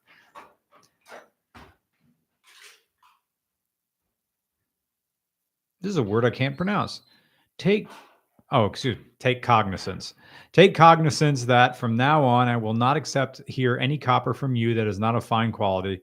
I shall, from now on, select and take the ingots individually in my own yard, and I shall exercise against you my right of rejection because you have treated me with contempt. All right, so it's a bunch of people just having it out with each other. Tell you who I won't having it out with Cooper Billups, because he says howdy, howdy, howdy, howdy to you, sir. What beer is this? Four? what Is this your fourth? I think so you want another Yeah, I'll take. uh Is that a hazy from the bathroom bar? from the bathroom fridge. Dude, you need to explain to people how much whoever built that bathroom hates insulation. Oh, dude, I have this bathroom. want that? Or you want something else? Um, Wicked double? Uh, yeah, oh, yeah, whatever. Just not one of these because these are these will send me to the moon. Okay, so the house we're sitting in right now is could you um my house was built a long time ago and it has number of additions to it. Um so there is a solid core door between my living room and my kitchen because my kitchen is heated in quotation marks as a tiny radiator. It might as well be unheated. And then there's a bathroom attached to the kitchen that is seriously there's like no insulation in it. It's as cold as outside. Insulation. yeah, Whoever built this, somebody was like, "You gonna insulate that?" like nope. Fuck no, I'm not gonna insulate that. So our our beer number two is uh Wicked Double Hazy Jupy. Oh shit, this is eight point three. Is it? Well, I just opened it. It's over now. Yeah, it's over now. This is like a starter beer for uh Justin Burnash. I knew it was a little bit heavier. I didn't think it was that He, heavy. he likes things to start at ten. Of course, he doesn't. He doesn't drink that much. He'll just have like the sample. He likes it when they pour in like little bits and like he'll Yeah. often do a flight of like a bunch of little things and make an entire meal out of appetizer platters. It's amazing. like I can't remember the, la- the last the last time we had dinner when I picked up the current car out there. It's like we go to this one place. He, he likes. Uh, I think it's just called Tap House. It's in uh, Rockaway Township, and uh, we had an entire dinner. We had an entire lunch of meat. It was just meat appetizer. It's just a bunch of wings, meatballs, and I think there was some like vegetables in there somewhere. But I was eating wings and meatballs and drinking beer. Sounds fantastic. Yeah. How, how can you do better than that? Yeah, That's a great day. yeah. Like that just if that was my whole day. Um. Hmm. It's a pretty good double. Yeah. Ooh, that's tangy. Yeah. Everybody have fun tonight. Everybody, why? I, I don't know if I already made that made that joke. I don't know if there's any joke. I just like the the lyrics to uh Wang Chung. the idea you had a band and the bang was called the band was called Wang Chung. Uh Jorge Ortiz or Georgie Ortiz, thank you for the Jorge. donation. Jorge, thank you. Uh, cheers, gents. Drinking Allagash White tonight. That's a good beer. yeah. Have we had that? Who makes it? Allagash. Oh, That's the brewing company. It's a good beer though. Yeah. Uh, in the spirit of regular train reviews, how about a regular watch reviews? I don't know anything about watches. I, I have a Seiko 5 and a um that white one over there, which is a new swatch. Yeah. and they make a pride one which is in my I, I was going to buy it for my trip to cincinnati but like this is like a thing okay that watch over there like swatches are intentionally overpriced right Mhm. But not heavily. right they try to that's a $50 watch Mhm. and it's a plastic silicone watch Right. i will say that the battery to change the battery it's right there on the back you don't have to take the watch apart to take the battery Yeah. Little cover. yep Yeah. you do it, you do that's with the a- with a greatest. dime yep Yeah, I love that. um the pride watch $70 Is it the gay tax? What what, what is yeah, the I mean extra it's, it's, just a rainbow, rainbow colors. Seventy dollars as opposed to fifty for the plain white one. I think though, I mean, if you watch Farah's podcast, his his watch podcast, Yes, yeah, those are those are twenty thousand dollar watches. yeah, Yeah. Well, and he also knows his shit. But you Mhm. could do you could do the equivalent thereof of like the the trick is what you need to be reviewing. Then is just like Casios, right? Like that's the regular watch reviews. Is like we'll just buy like I love watches. We'll just buy like 500 I, I cheap don't ass I don't get excited about them. What I do get excited about is the idea of like exclusivity and privilege. hmm But I, I recognize I was talking to my therapist about this, who I have to reschedule with because it's been like two weeks. But I'm like, I haven't gone back because I've been feeling fine. I haven't been feeling depressed. But I do latch on to feelings of exclusivity, exclusivity and privilege because I felt i- inferior throughout high school and Mhm. college because you're dragging the shame of being gay in a rural Pennsylvania town the entire way. Mhm. Um, so I like the idea of a Rolex or an Omega because I'm like, I have a very expensive watch. I'm and I'm better than you. Like, Well, look, I can afford this. The other, But I'm not, but I'm not buying it because I think it's a fine piece of craftsmanship. I'm buying it because fuck you. See, and that's the wrong, I think that's the wrong reason to buy no. I don't. I mean uh, that that tag that I have, the one that was in the, you used it in the, you used it in a video, the IS, the Lexus, Yeah. right? Like, because it looks like the, Yeah. like I like that's the most expensive watch I have. And like for me though, it's not about like it's not about the fuck you side, but Mm-hmm. it's like there is something about having a really nice watch on that gives you this like confidence because the reality is unless other people give a shit about watches, they don't ever look at your wrist. They don't know anything about it. So it's only you that knows that what you have Mm. on cost money, like cost over a thousand dollars. You're the only one that has any assumption of that Yeah. like I remember I, I went to a uh not Six Sigma. What's the other? Maybe it's Six Sigma. When I was at an old job, we did like a yeah, it was Six Sigma. That we we did a like a meeting, and they were like, you know, you get certified as like a green belt or whatever. And the guy had on a, a Breitling, which is another very expensive, probably four to five grand cheapest watch, right? And I was like, "Is that a Breitling?" Would I? Because I I'm a watch person. I love watches, and I Mhm. saw it, and I'm like, I know the marking. I'm like, "Is that a Breitling?" He's like, "Yeah, it is." He's like, "You're actually the first person that's ever called me out for it." And like, so like most people aren't going to know that you're wearing a Rolex or Mhm. you're wearing a tag or you're wearing an Omega. Like most people aren't going to know or care, but it's like that confidence that you have of like, I don't know what it is, but like there's this kind of confidence factor of like I'm wearing a nicer watch, and it, it just makes you kind of feel like I don't know, like you, you feel like you have this like kind of presence as you come into a room, like, yeah, I bought this. I, I could afford to buy this. You know, Eric Pedersen uh, said something similar. Like when he got his first like real job, he bought himself a Submariner. Mm-hmm. And he's like, "This is nice, Mm-hmm. and I'm going to wear this for a long, long, long time." Yeah. And it'll probably be ironically, a Rolex sub is one of the weird exceptions where it will not lose value. No. Like you can buy I mean, What it's not going to GMT? I can't remember. it's not going to appreciate, Hmm. But it won't depreciate like a Hmm. normal luxury good would. Like Mm, you can buy it and wear it for 20 years and it will be worth the equivalent at that time of about what you paid for it or a little bit Mm. less.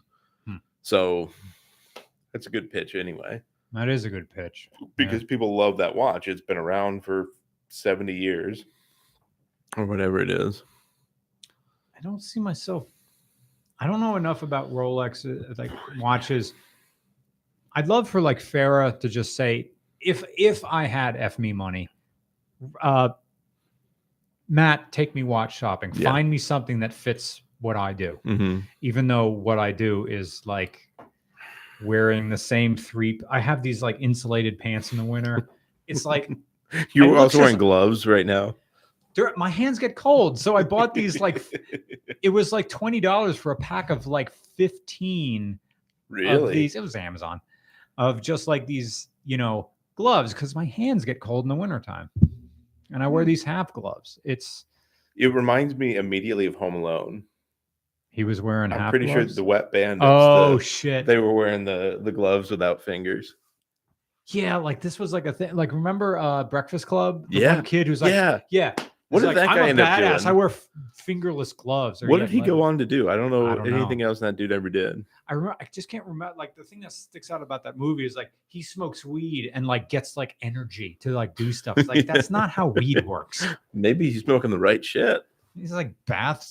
he's like crystal meth and weed. You're like, Yeah, yeah he He's was doing, like, wearing cro- those like- gloves when he did the. yeah, at the end. Yeah. yeah. God damn. You're making me want to go buy a Rolex. You know that, right? Oh man. Andrew Palmer says, "Ever go karting?" Yes, I love. I love go karting. I'm terrible at it, but I love it. Just like golf, I'm terrible at it, but I actually like golf. Do you? Yeah, I mean, I used to like. I used to be on the golf team for like a week. in high school, and I had a set of youth clubs because my mom's a big golfer and she wanted me to enjoy it, but I just I just get bored. Mhm. And I hated golfing because the thing you get drugged to, it takes forever. I'm tired. And then once you turn 21, you realize it this is you just drink all day. Yeah, Yes. that's really the function. Yeah. And then like I learned from this other guy, it's like, oh, half these old men are just getting high at the country club. Are Like, they?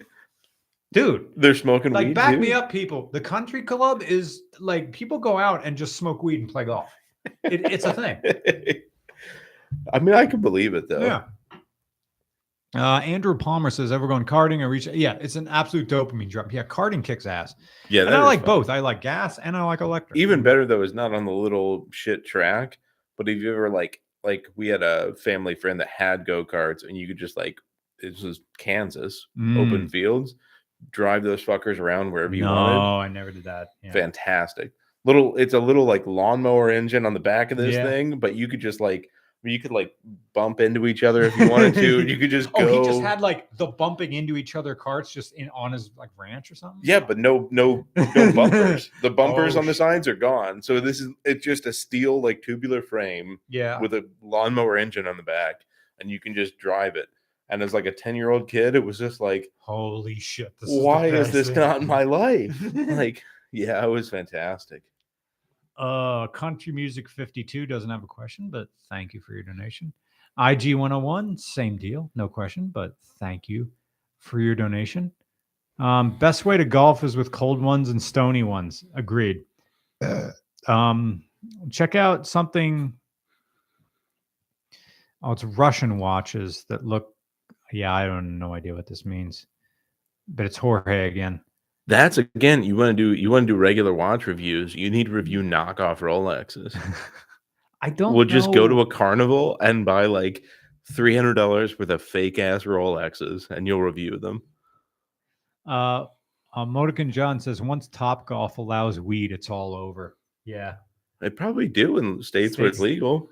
As long as- Well- are they like? I think the whole. I don't know. Most states where it's legal, you can't do it in public, technically. yeah, Yeah. But I do live in unknown gaming. Says yeah, but I do live in Colorado, so just everybody does that anyway. Mhm. Um, talking about Irish dry stouts. Check my Telegram. The Donovan. No. What a Just- jerk. Honestly, not sure. Mine already had the fogs when I bought it. And I only ever swapped them out when I faded the two bumper and bolt on hybrid freight LED pods to it. Okay, whatever. I, I'm like talking in multiple groups, trying to figure out how to get those. Uh, actually, they're over there. You can bring one of those boxes over there uh, below my camera case on the very bottom shelf. This box that just says uh, Toyota fog light. Oh. Yep. So my Toyota 4Runner, the camera car, is an SR5, but it did not have the fog light option. So uh, thank you, RockAuto. Like you, I don't know how good their logistics is, but RockAuto, you poke that button and your car parts just fly out of your own asshole. So this is the fog light complete assembly for a Toyota 4Runner. Greatest fog light design ever. It It's like is- a projector fog light. Yeah, and this is designed in 1996. Yeah. Um, the the bulb itself sits in the back vertically, hmm and it's held in through this sealed plate underneath. I I already took one off and just checked to make sure the bulb was in there. And it's weird. The pod itself comes with a drain tube. Yeah. Eh. That's a Toyota thing. Yeah. Yeah. The 100 Series Land Cruiser had the same deal. Little, yeah, just a little guy. Ooh. What'd you find? Why does it have a little, it has a little curtain on it? What do you see? Nothing. Let's just look at it. It's a little curtain. Little, uh, I don't know why I it don't know has what that is. It's, I guess, to prevent water from coming back up, I guess, yeah. right? So it can wick down, but it Hmm. doesn't wick up. So Oh, The this is an adjustment on it too. Yeah, you can adjust the fog lights Hmm. up and down, which means I'm adjusting them up. Yes. yes, they're, they these things are when these things get on the on the 4Runner, they're going to be driving lights. Yeah. No, they. I mean, they look pretty well built. They look pretty well sealed. Like these seem pretty solid. because that's usually the issue when you buy like the Toyota version, the Chinese equivalent is like Yeah. nothing is sealed. Mhm. But these look pretty solid. So this is the one though that you think This is the one that the, the top bit is going to give me a pain in the ass because the the fog lights are in the bumper. And for people who can see this, you see this hockey stick coming up out of the top. Um, these are next to the turn signals down here. And you have two bolt holes here and here on the top, and they attach to body bolts that and this here i believe is the driver's side one i think It's got another one down here with just a little push in. yes so this would be driver's side this connects to just another bit of yeah so these are on the out so the turn signal would be here so these attach to the turn signal housing as well These look very far forward from what I remember. Yeah.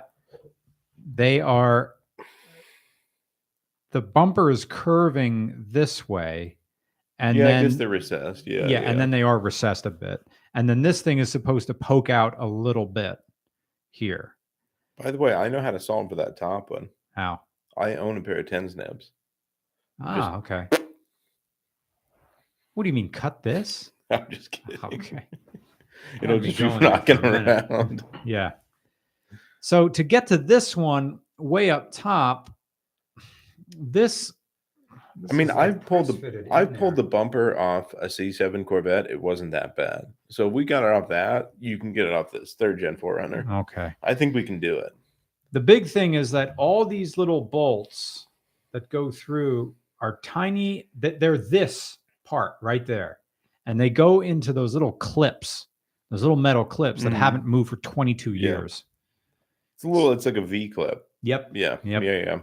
And then one of them has like three threads cut into it. Mhm. Yeah. Yeah. It's not even really like a nutsert. It's like No. yeah. It's made to connect the steel bumper, the chrome steel bumper of a third gen 4Runner to the plastic val- Valiants down below.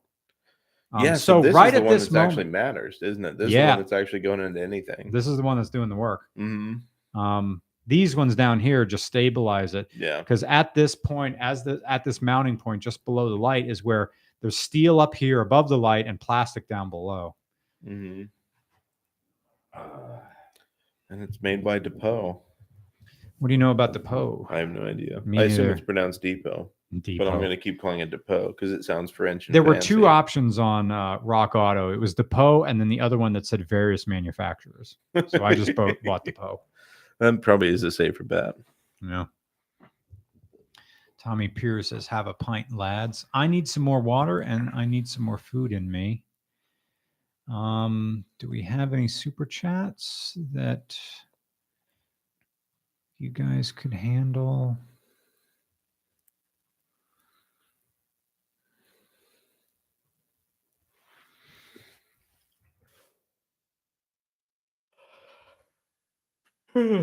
Excuse me. Um, no, it's very legal, very cool. That's cool. Do you have any history with a Oh, there's a few down there too. Oh yeah. Okay, so uh Keeber uh 804, no question, but thank you for your donation.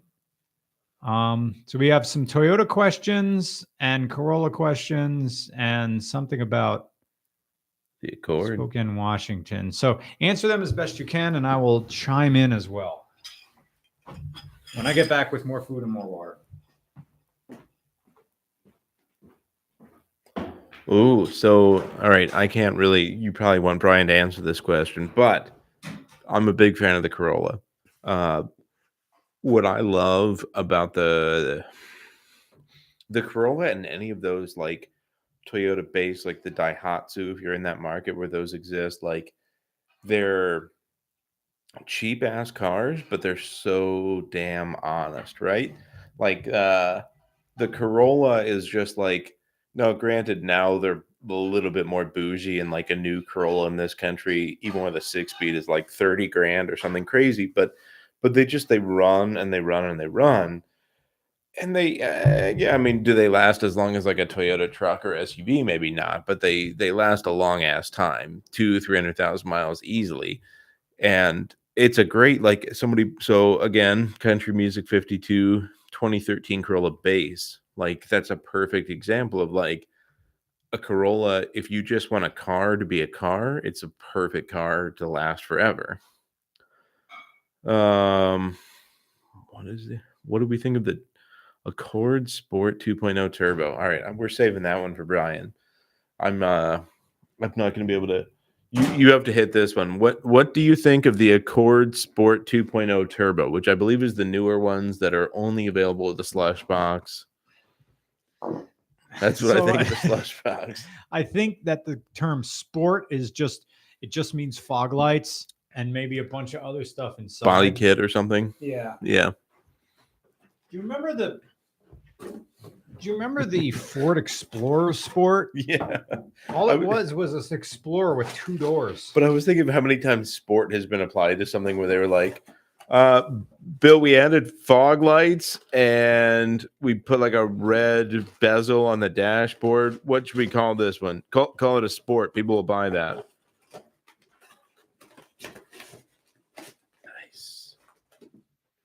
It's not going in the way it came out. I think you're backwards. You gotta take it back to Boscov's.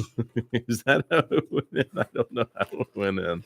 I, uh, you gotta push save the receipt. I know how this game that they play with you. I'm too smart for that. I went to Alvernia University. No, I didn't graduate. They were all queers. It's really though, packaging is bad. Modern packaging sucks. So anyway, Brian went back. I don't know where he went. He he went to do something.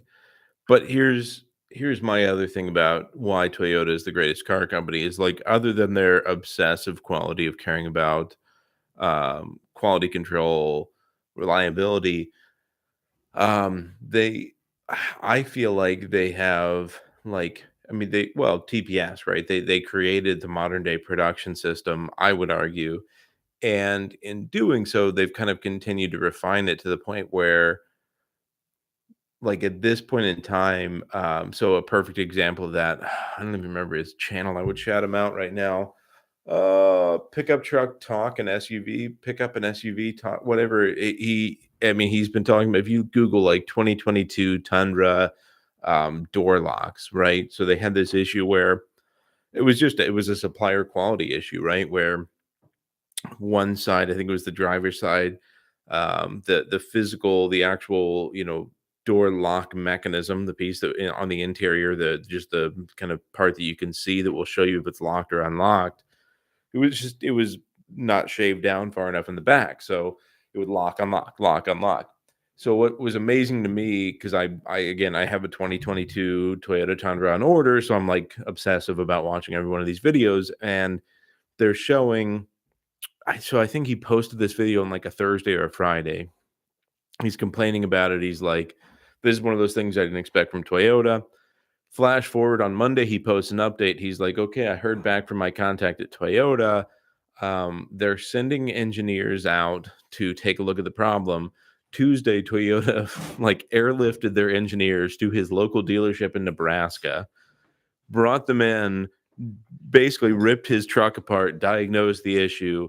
And what's amazing is, by most estimates, like Automotive Press International, who's another great YouTuber if you like Toyotas, his estimate was he's a former Toyota engineer himself. He he was guessing by that Friday Toyota had put the fix in, addressed the issue with their supplier, and so basically in the course of 7 calendar days Toyota identified a problem because they listened to consumer feedback, flew people to BFE Nebraska to look at it, put in a fix, and in 7 days they had addressed it.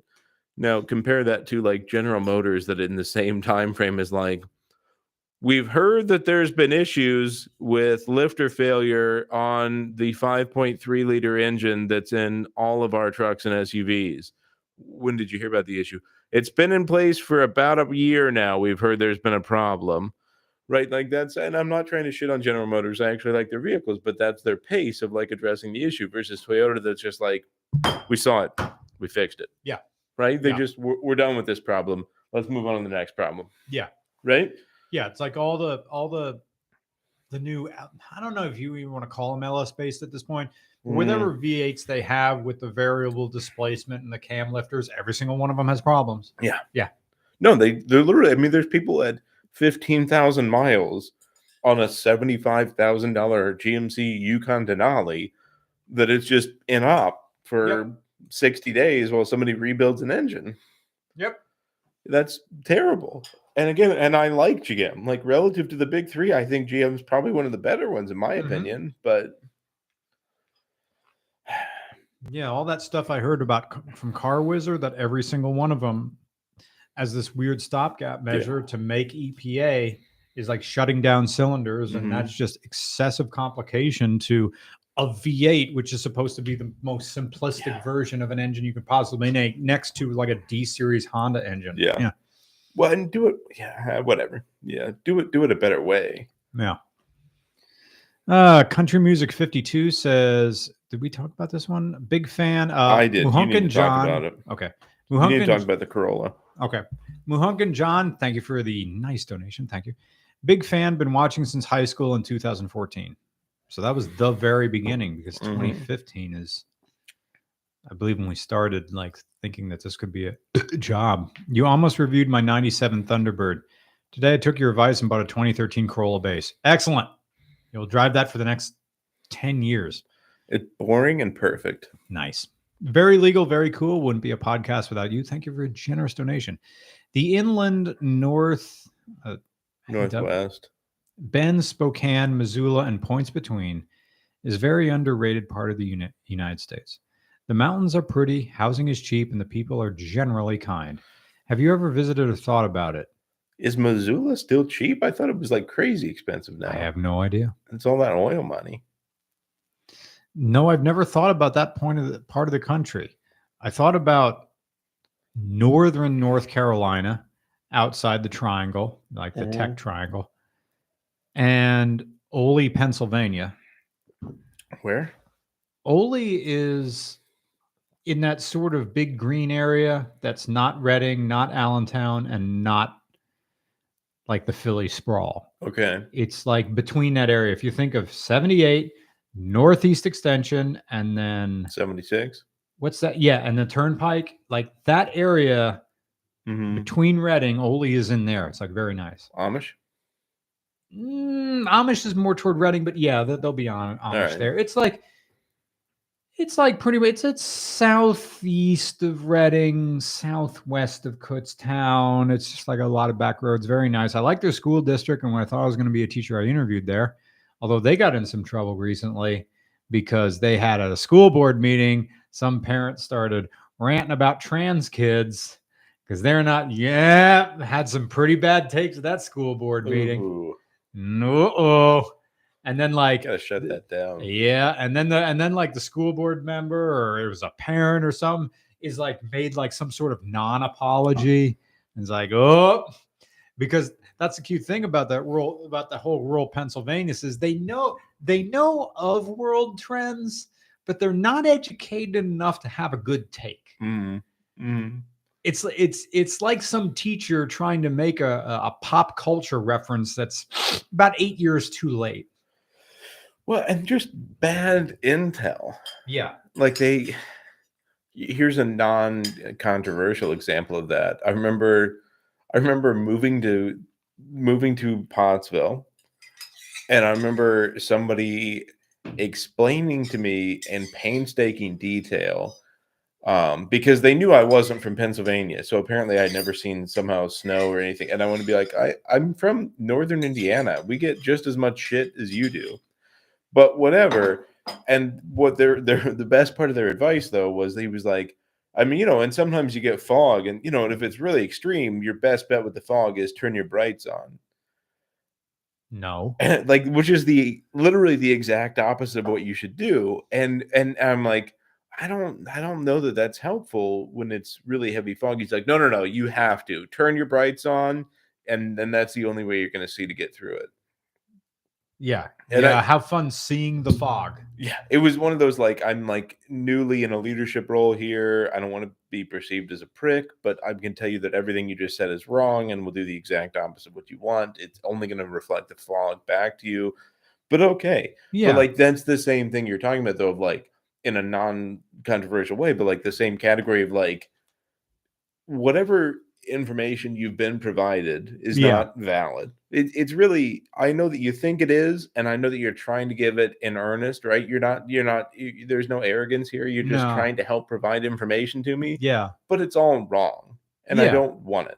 And I don't know how to. I don't want. I don't know how to easily just Y'all, like, your advice separate is wrong, myself and from. I don't want it. I, I want to be away from you. right there. Yeah, like I want to be separated from you and everything you're saying. Mhm. You're a very nice person, though. I appreciate what you're trying to do. Ugh. This is like one of those times in the year where you kind of forget what warm felt like, Yeah. even though it was only like three months ago. when Well, that's the warm. thing. Winter in PA, we bitch so much about it. It's like three months. I know. It's January, February, and maybe March. yeah, That's it. yeah, It's a quarter of the year, yeah. and yet we get so oh, bitchy. yeah, we get so shitty about it. We're like, What is it? ah, Oh, this winter never end. Yes, about May 28th. yes.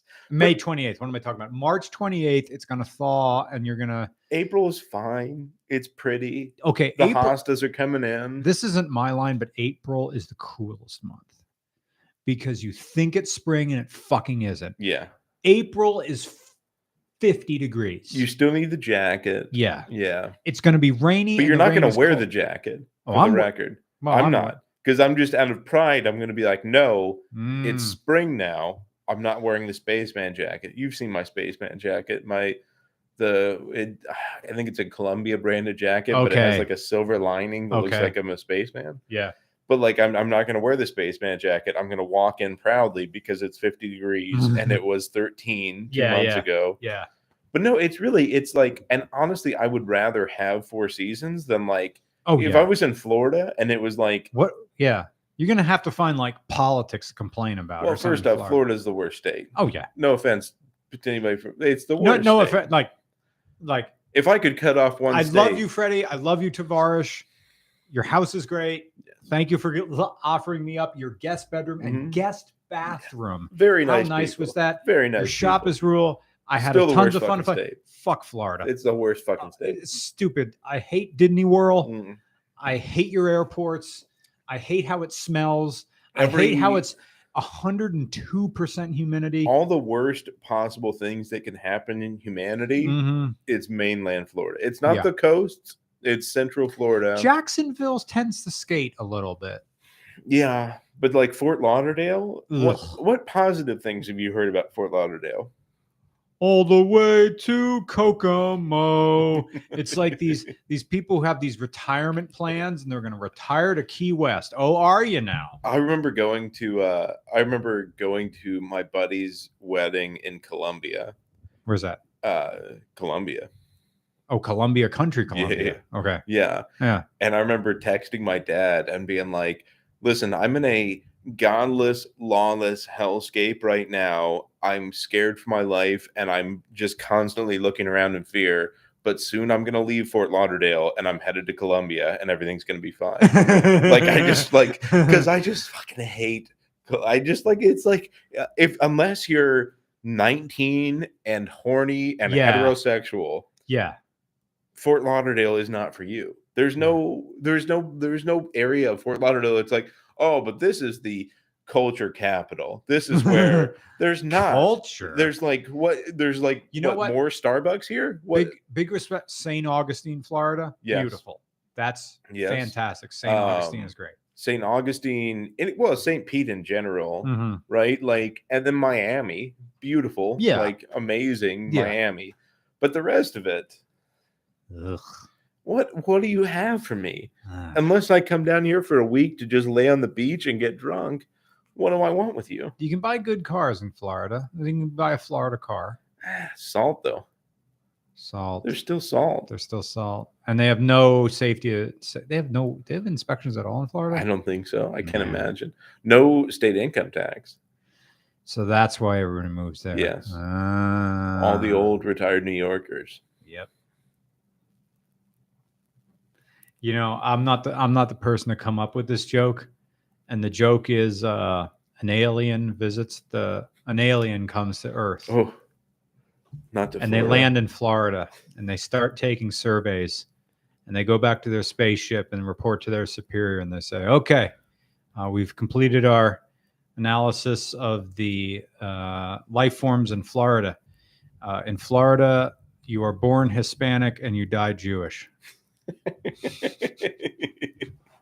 That's pretty good. I don't know who had that joke. It was pretty good. Yeah, it is. It's kind of a clean joke. It good- You is. could tell that at like. Eh, I mean, it's risque, but like, mm, but there's also, I mean, I was thinking you're going to go with no intelligent life forms because that's Yeah, yeah, also yeah, like, yeah. yeah, like every every meth induced crime, oh, yeah. Central Florida.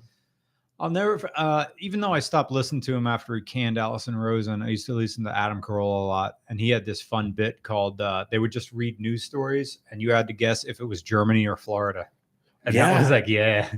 But Germany, the difference is Germans also like a lot of their shit is kink, hmm right? Mhm. It, it's like sexual, Yeah. but like Florida, it's more drug induced Yeah. and and different drugs. Like the Germans also, I don't know. I, I have much more respect for Germans than I do Floridians. Yeah. If I was gonna if I was gonna force rank them, Yeah. A man had sex with his ferret. Hmm. Is that Germany or Florida? Florida, right? Isn't that Exotic pets, yeah? snakes. Yeah, that's Yeah. Florida. I had this conversation and I'll never forget it.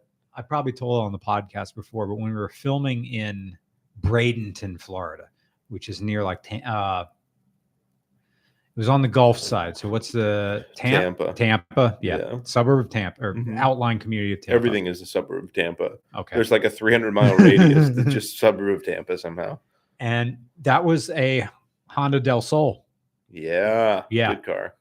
And I asked the guy who's living and he was showing us around afterwards. I'll never forget that. Like I I missed that bit of RCR where we'd like hang out with the volunteers all day long. Mhm. It was the whole day. And we go out to dinner afterwards and they show us around town. Yeah. What's stopping you from that? I don't know. Well, these times trademark. Oh, okay. Yeah. Yeah. I mean, maybe we can do this again, Pacific Northwest or something like that. There's a guy with a Honda CBR, CBR 1100 double X Super Blackbird in PDX. So I'll get sidetracked when I talk about motorcycles. We haven't done My sister yet. lives in Portland. You know that. That's right. You told me. I'm We're gonna so have to talk sorry. About this. We're gonna have to talk about this. I'll be yeah, back. I'm going Need there. Another beer? No, I don't. Thank you, though. So there was this guy uh, when we were doing the the Del Sol in Florida, where uh, I asked him the question. So why does all the crazy stuff happen in Florida? And what he told me was, okay, Florida is the farthest you can go to get away. It's like farther than Phoenix. It's farther than uh, like New Mexico. It's the most you can get away. I guess San Diego, not really. Portland, not really. The other Portland, Portland, Maine, not really.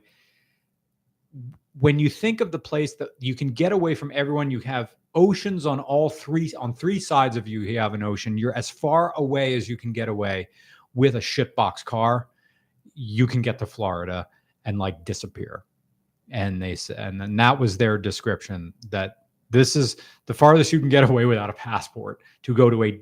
You can almost feel like it's a different country, and you don't have to cross another border. So that's why Florida just sort of entertains the eccentric, the eccentric people of the country. Um, John Rao says, "What type of watch do you recommend for a?" This is a, a Ben question. What type of watch do you recommend for a guy that bought a 13-year-old LX 570 purely for the reliability? What's the 570? I have to look it up. LX570. Still- It's still making it. No. Ugh, I hate that hourglass grill. I'll tell you what, Lex, Lexus just lost me in like 2009. And I'm still kind of quietly, okay, yep, that looks like exactly like everything else. What's the, what's the, so how is that not a Land Cruiser? Oh, so it's the Lexus Land Cruiser 570. Okay, we have a Ben question because I had to look it up. It's a Toyota question. Um, so this is coming from John Reo, Reo, Reo. He says, "What type of watch would you recommend for a guy that just bought a 13-year-old, which would put that what I can't do my math. 22 minus 13. 2009. Thank you. LX 570. Ooh, good choice. So the is that is the Lexus Land Cruiser? Mhm, Okay. Yeah. So that's a 200 series, like mine was. Ah, Um, basically, the only difference between them built the same factory from Japan, real Mhm. deal, but has AHC. Um, what does?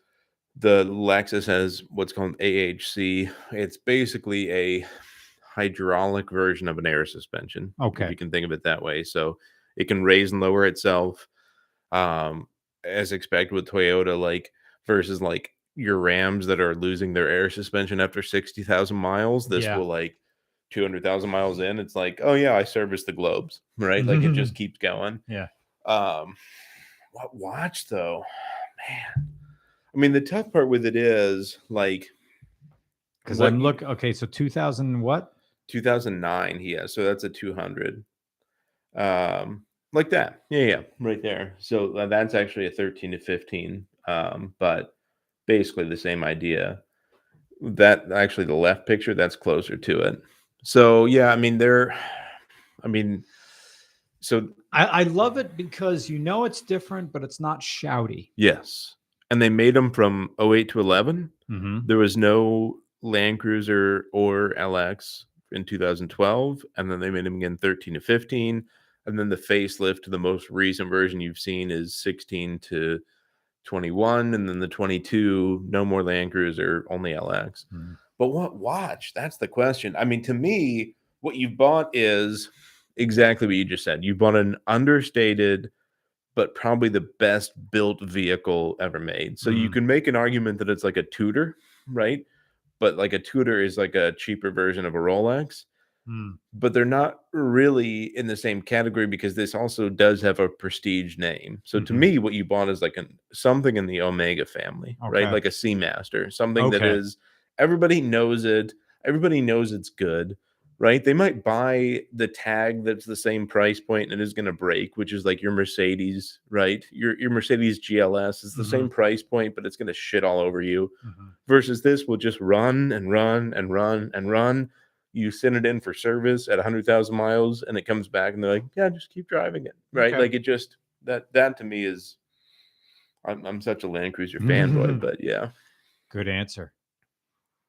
Uh, George or Jorge Ortiz again. Thank you so much. Plus one for Toyota being the world's greatest car company. Let's not suck their dick too much because I like I like Honda and I like Nissan in the before times. How And- before? We're talking 80s to about Okay. 1993. Okay. Yeah. I'm with you. Um, the Toyota way, just in their approach, perfectly affected the American super, uh, the American. Wait, what? Just in time approach. Well, the thing about the just in time thing, that's the reason for our shortages because that's people not holding Mhm. stock in their warehouses, Mhm. but you know that maximize the amount of profits you can have. you know? Well, what's interesting though is actually Toyota fared pretty well through this whole crisis, even Yeah. though so they perfected just in time. Everybody else came in with just in time. We are like, yeah, you have a good idea that we're going to take it, but Toyota has a lot of very reliable, loyal suppliers that they Mhm. have stuck to. So they've had these contracts with them that are not just that are just they're airtight contracts. So they've Mhm. been able to succeed despite all of those issues uh-huh. actually the only one that I would say did better than Toyota is Tesla. because they didn't use suppliers. They brought everything in house, Okay, and they've done really well through this whole thing. that's true. Yeah. yeah. Yeah. Um, shout out to uh, David Coletti who just bought a. Did he buy an S or a three? I can't remember. But he's experiencing Tesla for the first time during the cold winter, and he said, "Oh, there is a big difference." He said a trip that only took a trip that he could make without charging during this weather takes two superchargers to fix Because of the cold. because of the cold. Yeah. How does the heat do? Is the heat instant? I don't know about heat. I've never driven a Tesla in the winter. I would have to imagine it's instant, right? It's just got to be a little. It's got to be. A, I mean, heater. obviously, it has to be a resistor of some kind. Yeah. Yeah. So I don't know. I mean, the air conditioner was fantastic, but again, that's just a compressor running off off an electric motor. So Well, it's probably just run by itself, right? It's just tapping the same power supply. yeah, I don't know. Me neither. Uh, uh, Charles Count says, "Would you like to review my 2000 LX470?" Nice. Yes. Uh, wait, is that a, That's a 100 SUV? series. That's a 100 series. I do like it. Raleigh, North Carolina. Uh, you know the form to send it in to North Carolina. I don't know when we'll be in North Carolina, but add it to just go to regularcarreview.com, regularcarreview.com. There's just a one button thing. You can fill out the form. That's uh, how we do things now. This assumes Um, that I don't buy another 100 series Right. Yeah. because I very well. Because if you do, then we're doing yours. Yeah. right over there. Yeah. Um, yeah, I delete. I no longer take submissions to my email unless I specifically ask for it. Like for Portland, Mhm. I deleted ten thousand emails. These are unread emails. Ooh, They're all cars, and I'm like, it it freed up sixty gigabytes of data from my from is my Google cloud. Unlimited? Is it? No. Um, I forget what it is with free. I pay two dollars a month to have 100 gigabytes. Hmm. And It's not yeah, bad. Not bad. Um, But damn. Oh, because you all had pictures. Everyone had a picture. picture. yeah. Yeah, forget about that part. But now the new form doesn't have pictures, and it just goes through OmniSend, which is a independent thing. And then you just tell me if you want a picture. Yeah, the way if you if you in the recent times, if if I call you, you'll get an email with a copy of your form, like a badly cut and uh, Control C, Control V, but all the information is there because at this point I no longer care about the picture of the car. Mhm. I will get all that information from you over the phone. right. So all I need to know is what do you have and where are you? And I, I break it down by state. Most of them are all in Pennsylvania. Um, Pennsylvania or Jersey, really, because we're East PA. Mhm. And and then when I want to go to another city, I just go to a different group of these emails. I can show you how it looks, but it literally looks like a very rudimentary, like data entry Hmm. website thing. Yeah, I mean that's what sucks for all these other areas is like it would be yeah, I mean it would be cool if you could get out there.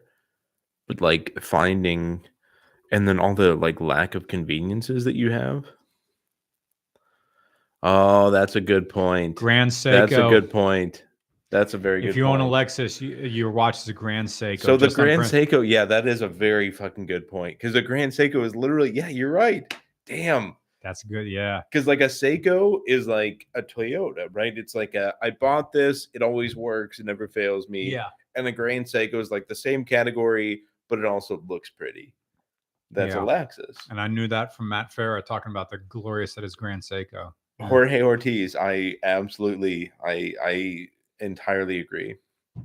UN. Is a Grand Seiko like ten thousand dollars or something like No, that? somewhere like thousand, two thousand. Oh, really? Yeah, you can get them cheap. Uh, the real, real Kanuman something or other. Why did Mitsubishi stop trying after the Evo? Yeah. Uh, that company is like a shell of its former self. What happened? Um, that's a good question. I I think the the YouTube channel Company Man. I'd be like, what happened to Mitsubishi? Did Chrysler happen to them? Yeah, They were always good into the mid 2000s. Like after the Evo 10, like that was kind of it. Yeah. Why did they? That was the one thing that they. That was like it was a Halo car and a volume seller in one. Yeah. What happened? Gave it up. were they operating at a loss for a while? Was there mismanagement going on that we didn't know about? Well, I mean, when you when you hit your wagon to Chrysler or whatever the fuck they want to call themselves now, Yeah, let's be fair, yeah. it's not great. Did you finish know. your double? That's it for me. Two beers and I'm fine. Like more like I the thing I've learned after two beers, I think I feel amazing. More can only make me feel better. How is that wrong? That's the American way. Nope, nope. Time to cut it. I don't want to beers have and to. done. I don't want to have to refer you to the House Committee on Un-American Activities here. Dude, I got what do I got to do tomorrow? I got to edit. I got to wake up. I got to edit. And I got to go buy some snacks, do some groceries. Tomorrow's Sunday. I'm not sure if I want to go down and visit my buddy Matt.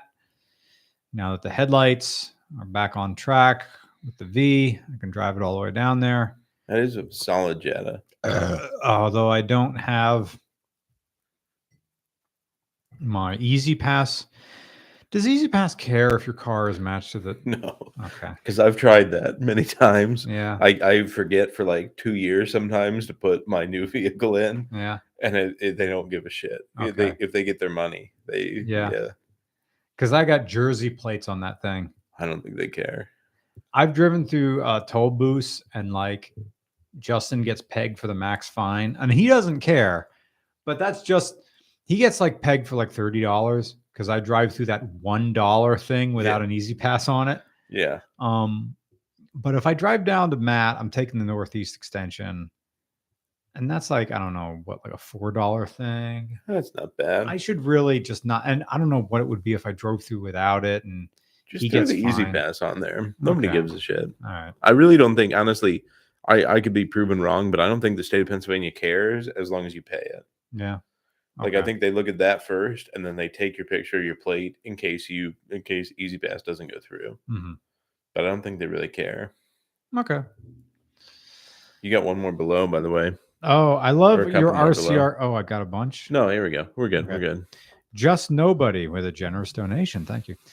I love your RCR stories. You inspired me to write my novel about racing old sports cars in a small American town, along with early 2000s drama. Oh, thank you.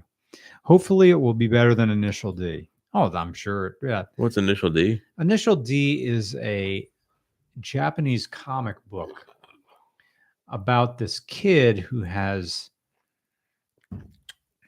let's be honest, magical powers. He drives a Toyota AE86 Sprinter Trueno, Okay. which we knew as the Corolla GTS, hmm on this mountain road, and somehow with silly powers, like he has this superhuman racing ability. He's like beating like skylines and like RX sevens. now, don't get me wrong. The, Yeah, it- it's a 4 AGE in that little Toyota rear wheel drive. It's a fun little car, but in no way is it fast. No, But fun. This, this is Fast and the Furious for Japan, pretty much. okay. That's all it is. Do they have like 15 speeds, like our Fast and the Furious? No, Probably more. but they're all like drifting and stuff like that. more so, disciplined, more realistic, though. Yeah. Yeah. If I can remember, I'll pet play you a clip and you'll look at this and like, this is dumb. he is so fast to the other car. And they're like, everybody, and like that's the thing about like Japanese cartoons. They'll have the peanut gallery, like the extra friends who have nothing to do with the point of the story, and they just explain what's going on. Or it just zooms in on them like, Yeah, yeah, yeah. yeah, they're just excited. Yeah. Yeah. Why? Why do they need that? I look, I could go yeah, half of it's like Kurosawa and like it's a difference in culture. and the point of the movie is to understand the beauty in the intermediate moment. Mm-hmm. So you watch like again, Mhm. one of the greatest movies of all time, Tokyo Story. Like the movie is explained through the moments where there's no sound. And so it's a very different style of filmmaking and um like like the American style of filmmaking, your average American film is act 1, act 2, act 3. Climax and then Mhm. denouement. We like stick to that Mhm. from what I understand, Japanese filmmaking and cartoons and stuff, the real points The real point is like these moments of like drama. I don't know. Maybe it's French. I don't know. There's a French influence or something like that. Yeah. People have more like if Nick were here, he could explain it better. I have to go get one of my textbooks and talk about this. But um you, you know the Japanese art of wabi sabi. So that's that like if your car gets banged up instead of trying to like take it to a body shop and like pretend that that scratch or that gash never happened say you have a bunch of say you got some sort of scrape or something like that and it went all the way down to the metal right through the primer. Instead of like taking it to a body shop and trying to do it up nice like and make it never happen instead you tape it off you spray primer directly in it and then you, as, as your like primer and then you put like some gold leaf paint or something fancy and you celebrate. Now you still fix it but you use a different shade of paint completely different clash Hmm. and like celebrate that your car has been hit so it's That's a neat approach. yeah it's like It's like a it's like war paint. yeah Yeah. I had a Suzuki GS500 and I did that. I had this gash. I bought it with this gash and the, the bit was rusting underneath. So I'm like, okay, it's rusting. Get out the little wire wheel, like get some clean metal down there, tape it off like as close as I can, spray it on. And it, and I did like a completely different shade of orange there. And it's just this line going down the side. I'm like, there it is. It's been hit. And I clear coated on top of that as well. So it's like, oh, I got all my four layers or three layers of paint. It just so happens it's a different shade. So like cele- celebrate the imperfections. So that's I guess wabi sabi. That's a nice nice idea. Yeah. Hmm. Um, like there's this whole bit where um, like it started with I guess bowls and like coffee mugs or whatever, like flatware. Like if you broke one, you glued it back together, but you mixed like silver and like sparkly stuff in with the gold or in with the glue. And I was like, there, it's fixed. And it's like, ching. Hmm. I like the Um, approach. Let me see if I can find an example.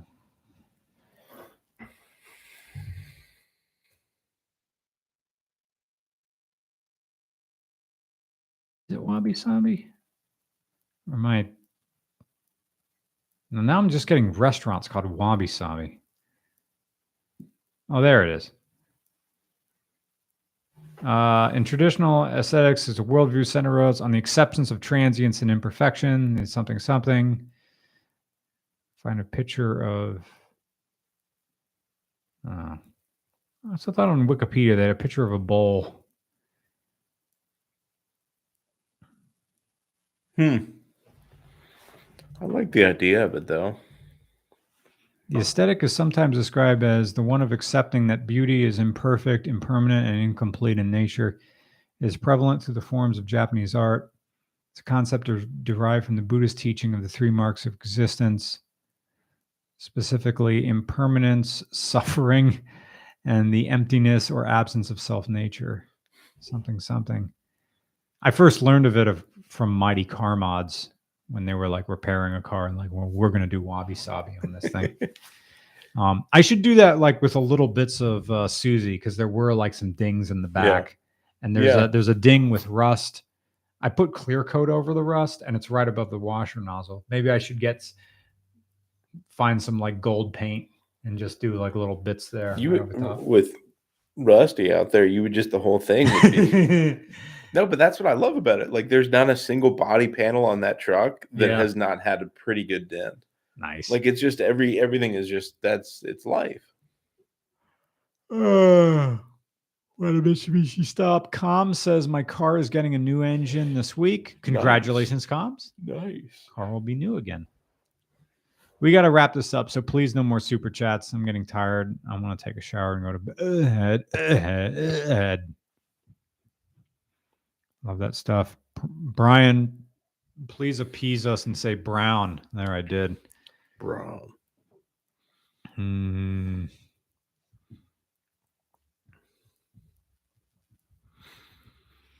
Did anybody respond to me on Telegram? Oh, uh, Telegram Telegram sounds like something that would they would be like the terrorists were using Telegram. Interesting. Yeah, we're I Telegram took over from Skype. It's pretty much Skype. Okay. Yeah. Is it a Microsoft product? It's an everything product. It's uh, on all platforms. have it. Okay. It's like everything that Skype was, but just like streamlined and less like um, resource intensive. So, Okay. Yeah. Um, waitware. I'm so tired. We are still podcasting. I don't know. Just mumble into the mic. Keep it going. That'll be nice and sexy. I still just long told it Fred goes. that. The Donovan? Donovan didn't even see that. I posted the whatever. Somebody else wrote back to you. Oh yeah, where at? Oh no, on here. I mean, On here. yeah. Who's after comma? Uh, Um, GVAD 29 says the thing about the Accord Sport is the two liter is out of the Civic Type R. It's supposed to be a great sleeper. Well, it's probably nerfed a little bit, but if it's a two liter turbo, yeah, it'll be good. Yeah. The thing is, does I'm- the Sport ask for the big thing is break out the manual and see what type of gas it asks for. I'm a big fan though of like, like that's an old school Honda good. Wait, there's another one here. Comes a couple times here. My car is getting a new engine. Oh, Mhm. there is more. Nick Kennedy. Watch for Brian, an old Soviet made. Don't know how to pronounce that. Aero Polygon, flat pilot's watch, basic but nice. One of their all-time best ways. Yeah. Okay. Yeah. Let me copy that. And then just see what that looks like.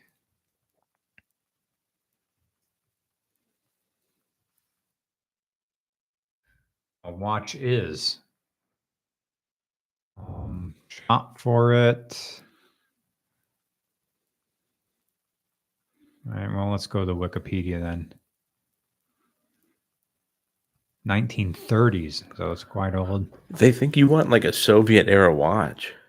1949. Yeah, you do though. you like that? That's so cool. That's my whole problem with watches. How do you read that? Look at all those tiny lines. No, that's uh but you don't you don't you're not reading all of them. Your actual like hands are the Yeah, they're same. there, But yeah. that's a that's a uh, pilot's watch. Okay. That looks like something I want out of a vending machine. Except it's now worth four Yeah. grand. These are like pocket watches. for spacewalk.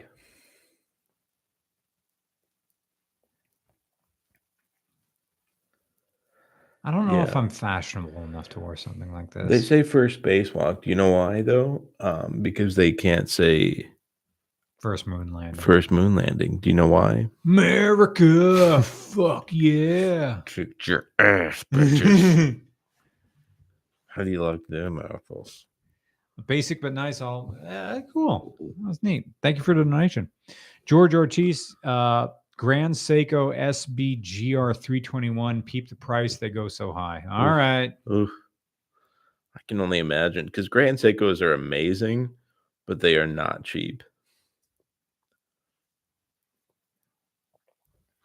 5,200. hmm Hmm? It's not that bad, relatively. That's probably Are these these type of watches you just can't buy online? You have to. yeah. No, you can't. No, you can't. Yeah. Mhm. I mean, like Rolex, Tag, Breitling, well, Omega, like any of them, you can't you can't buy them new online. You can Mhm. buy them used online, but you'll probably pay a premium. That's a beautiful watch, though. But that's what that's again. That's why that's why Jorge is so right that these are the answer is like they're understated, right? There's no there's no glitz and glamour, right? This is not what you were just looking at there where you said, How can I read that? This is a very basic timepiece, Mhm. but it's beautiful. It's polished perfectly. It's a Japanese movement and it will just run and run and run and run. Mhm. That's why he's right. That's a Lexus. Mhm. I see what he's saying. Yeah, it's it's perfect.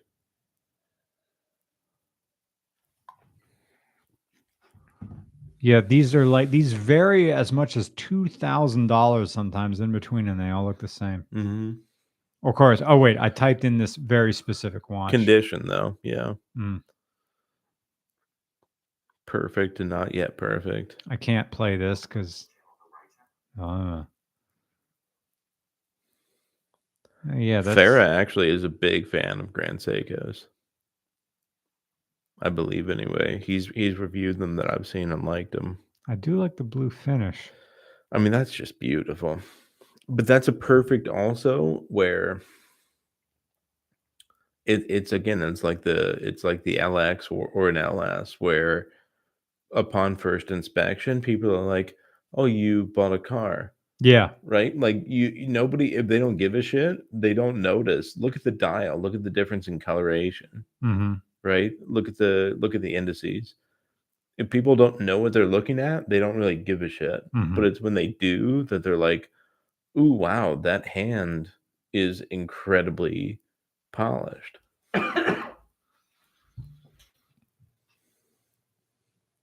hmm. I see what you mean. I mean, look at that band too. That's beautiful. What am I looking at with the band? So, like the the difference between the polished and non-polished components, right? There's a brushed and versus a polished area Mhm, on the in in that center section of the band. mhm. the back, right? So that's uh that's basically like you what you're looking at is the movement, right? That's the back of that of that face. Um and the I mean like everything about it, the crown is polished to a, an amazing shine. Like everything about it is just it's a step above almost any other watch. Like probably the closest equivalent would be a Rolex, but a Rolex doesn't it doesn't quite have the same degree of like discipline in Mm. its design. Hmm. What occasion would I have to wear a watch like this? I mean, this is like to me, in my opinion, this is like you could wear it every day, but it's also a formal watch. Mm. You could wear this like like this is a watch you could wear if you just wanted to wear it to work, but you could also wear this when you were dressed up, hmm right?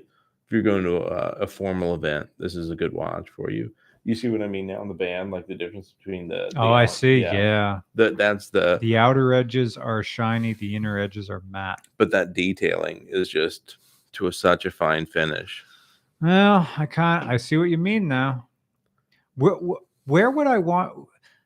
I don't go any place really fancy. I No, I go on airplanes.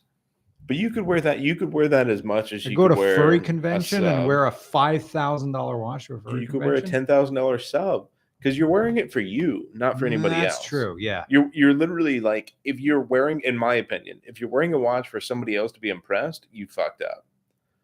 If you're waiting for somebody Mm, else to be like, it's a great looking watch, you fucked it all up. Like Okay. you're you're wearing it for you to have this like um underlying confidence about like and it's it's not a confidence like I spent a lot of money. right? mhm, It's a yeah, confidence in, like, yeah. That that's that's tacky, right? It's a confidence in like I bought something that is beautiful and well made and precise and I love it and I know what I bought. So I have this confidence that I'm walking into this meeting with a different level of of assurance about who I know I am Mhm. than the people around me. Okay. And they can disagree, right? And they can be like, "Yeah, we don't give a shit about your watch," and that's cool. hmm But I know that I give a shit about it. Mm. Okay, so by that, yeah, I'm still thinking about representing myself through other people's eyes. So Yeah. I guess I'm not ready for a Grand Seiko until you're that secure in yourself. Or you are ready for a Grand Seiko.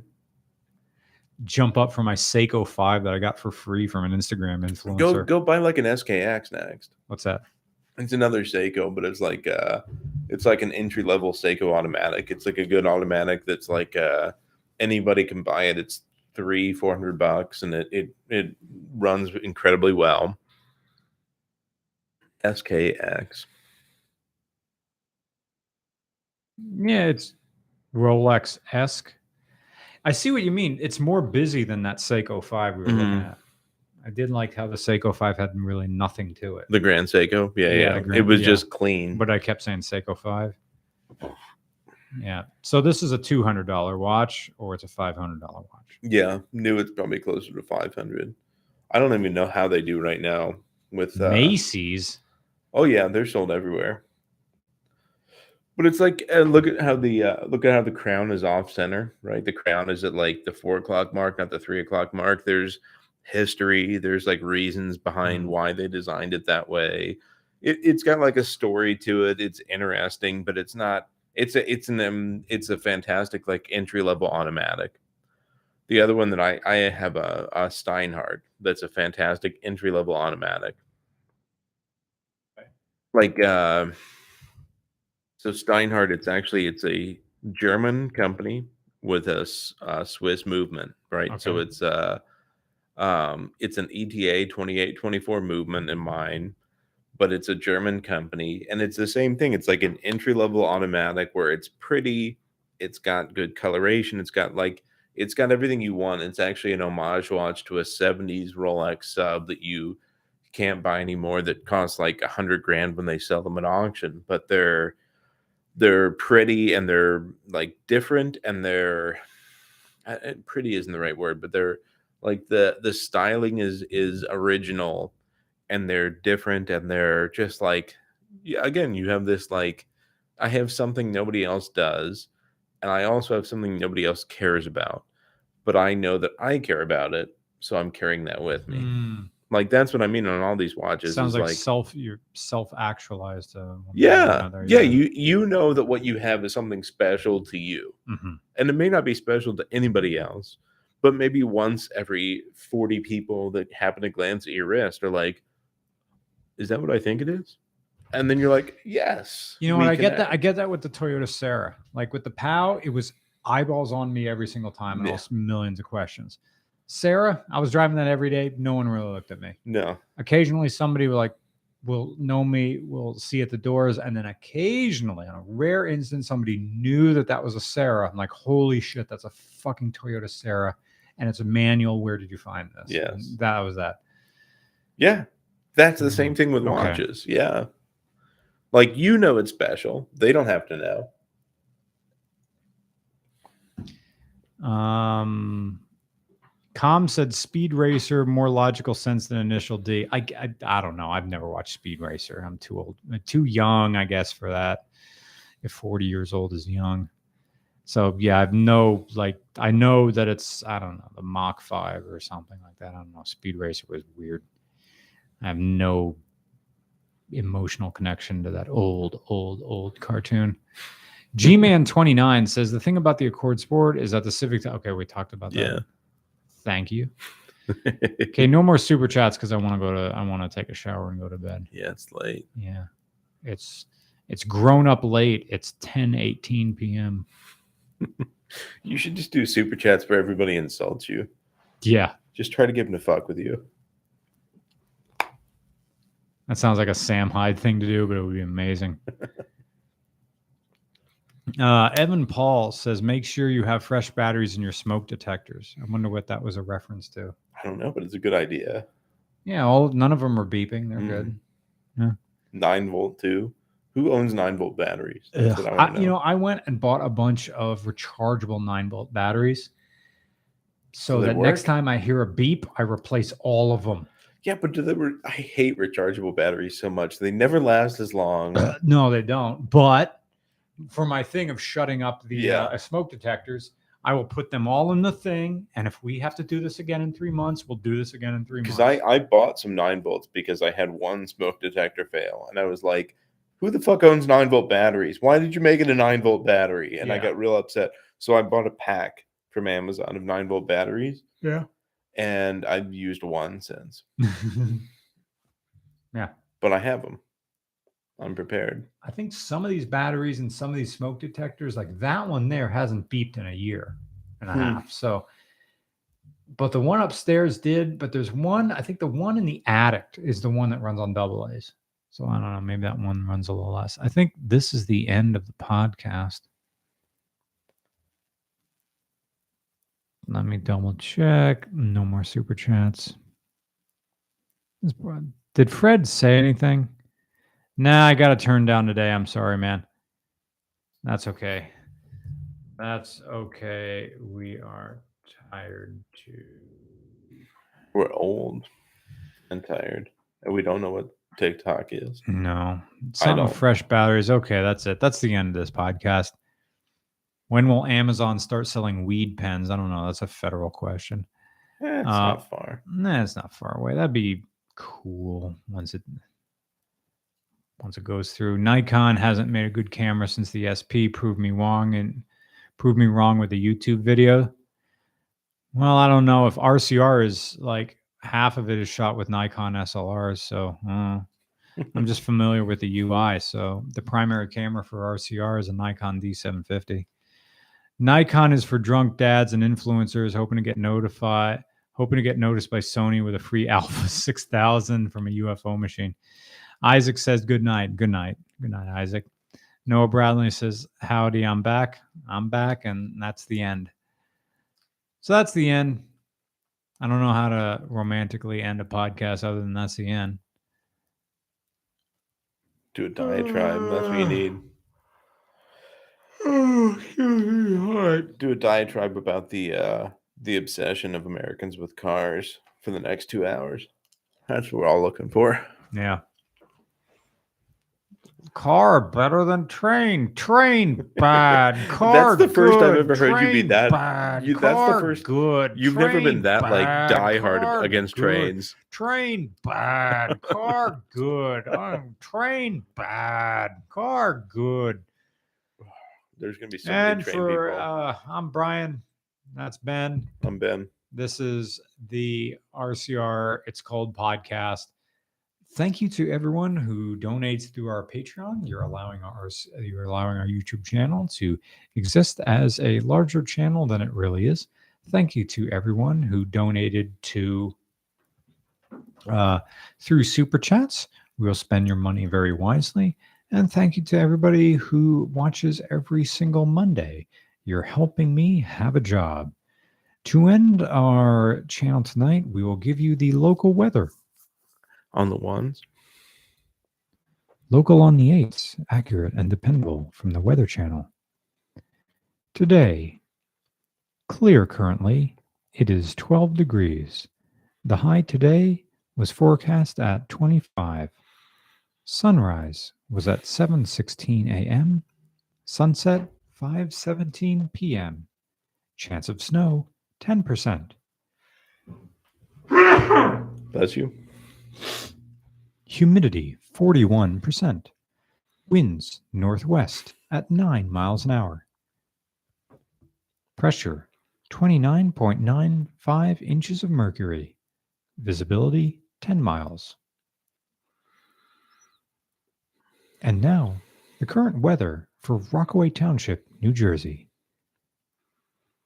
Today, clear currently, it is 9 degrees Fahrenheit. The high today was 25 degrees. Sunrise 7:11 a.m. Sunset 5:13 p.m. Chance of snow 10%.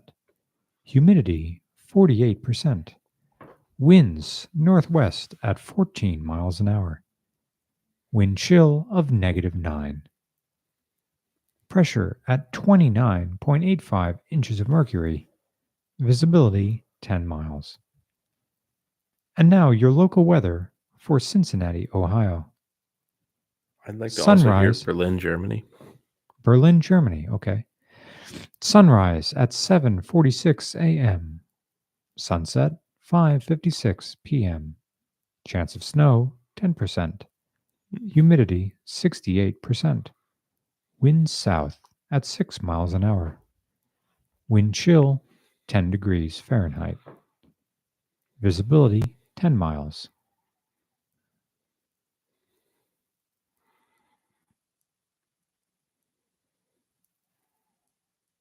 And now, your local weather for Berlin, Germany.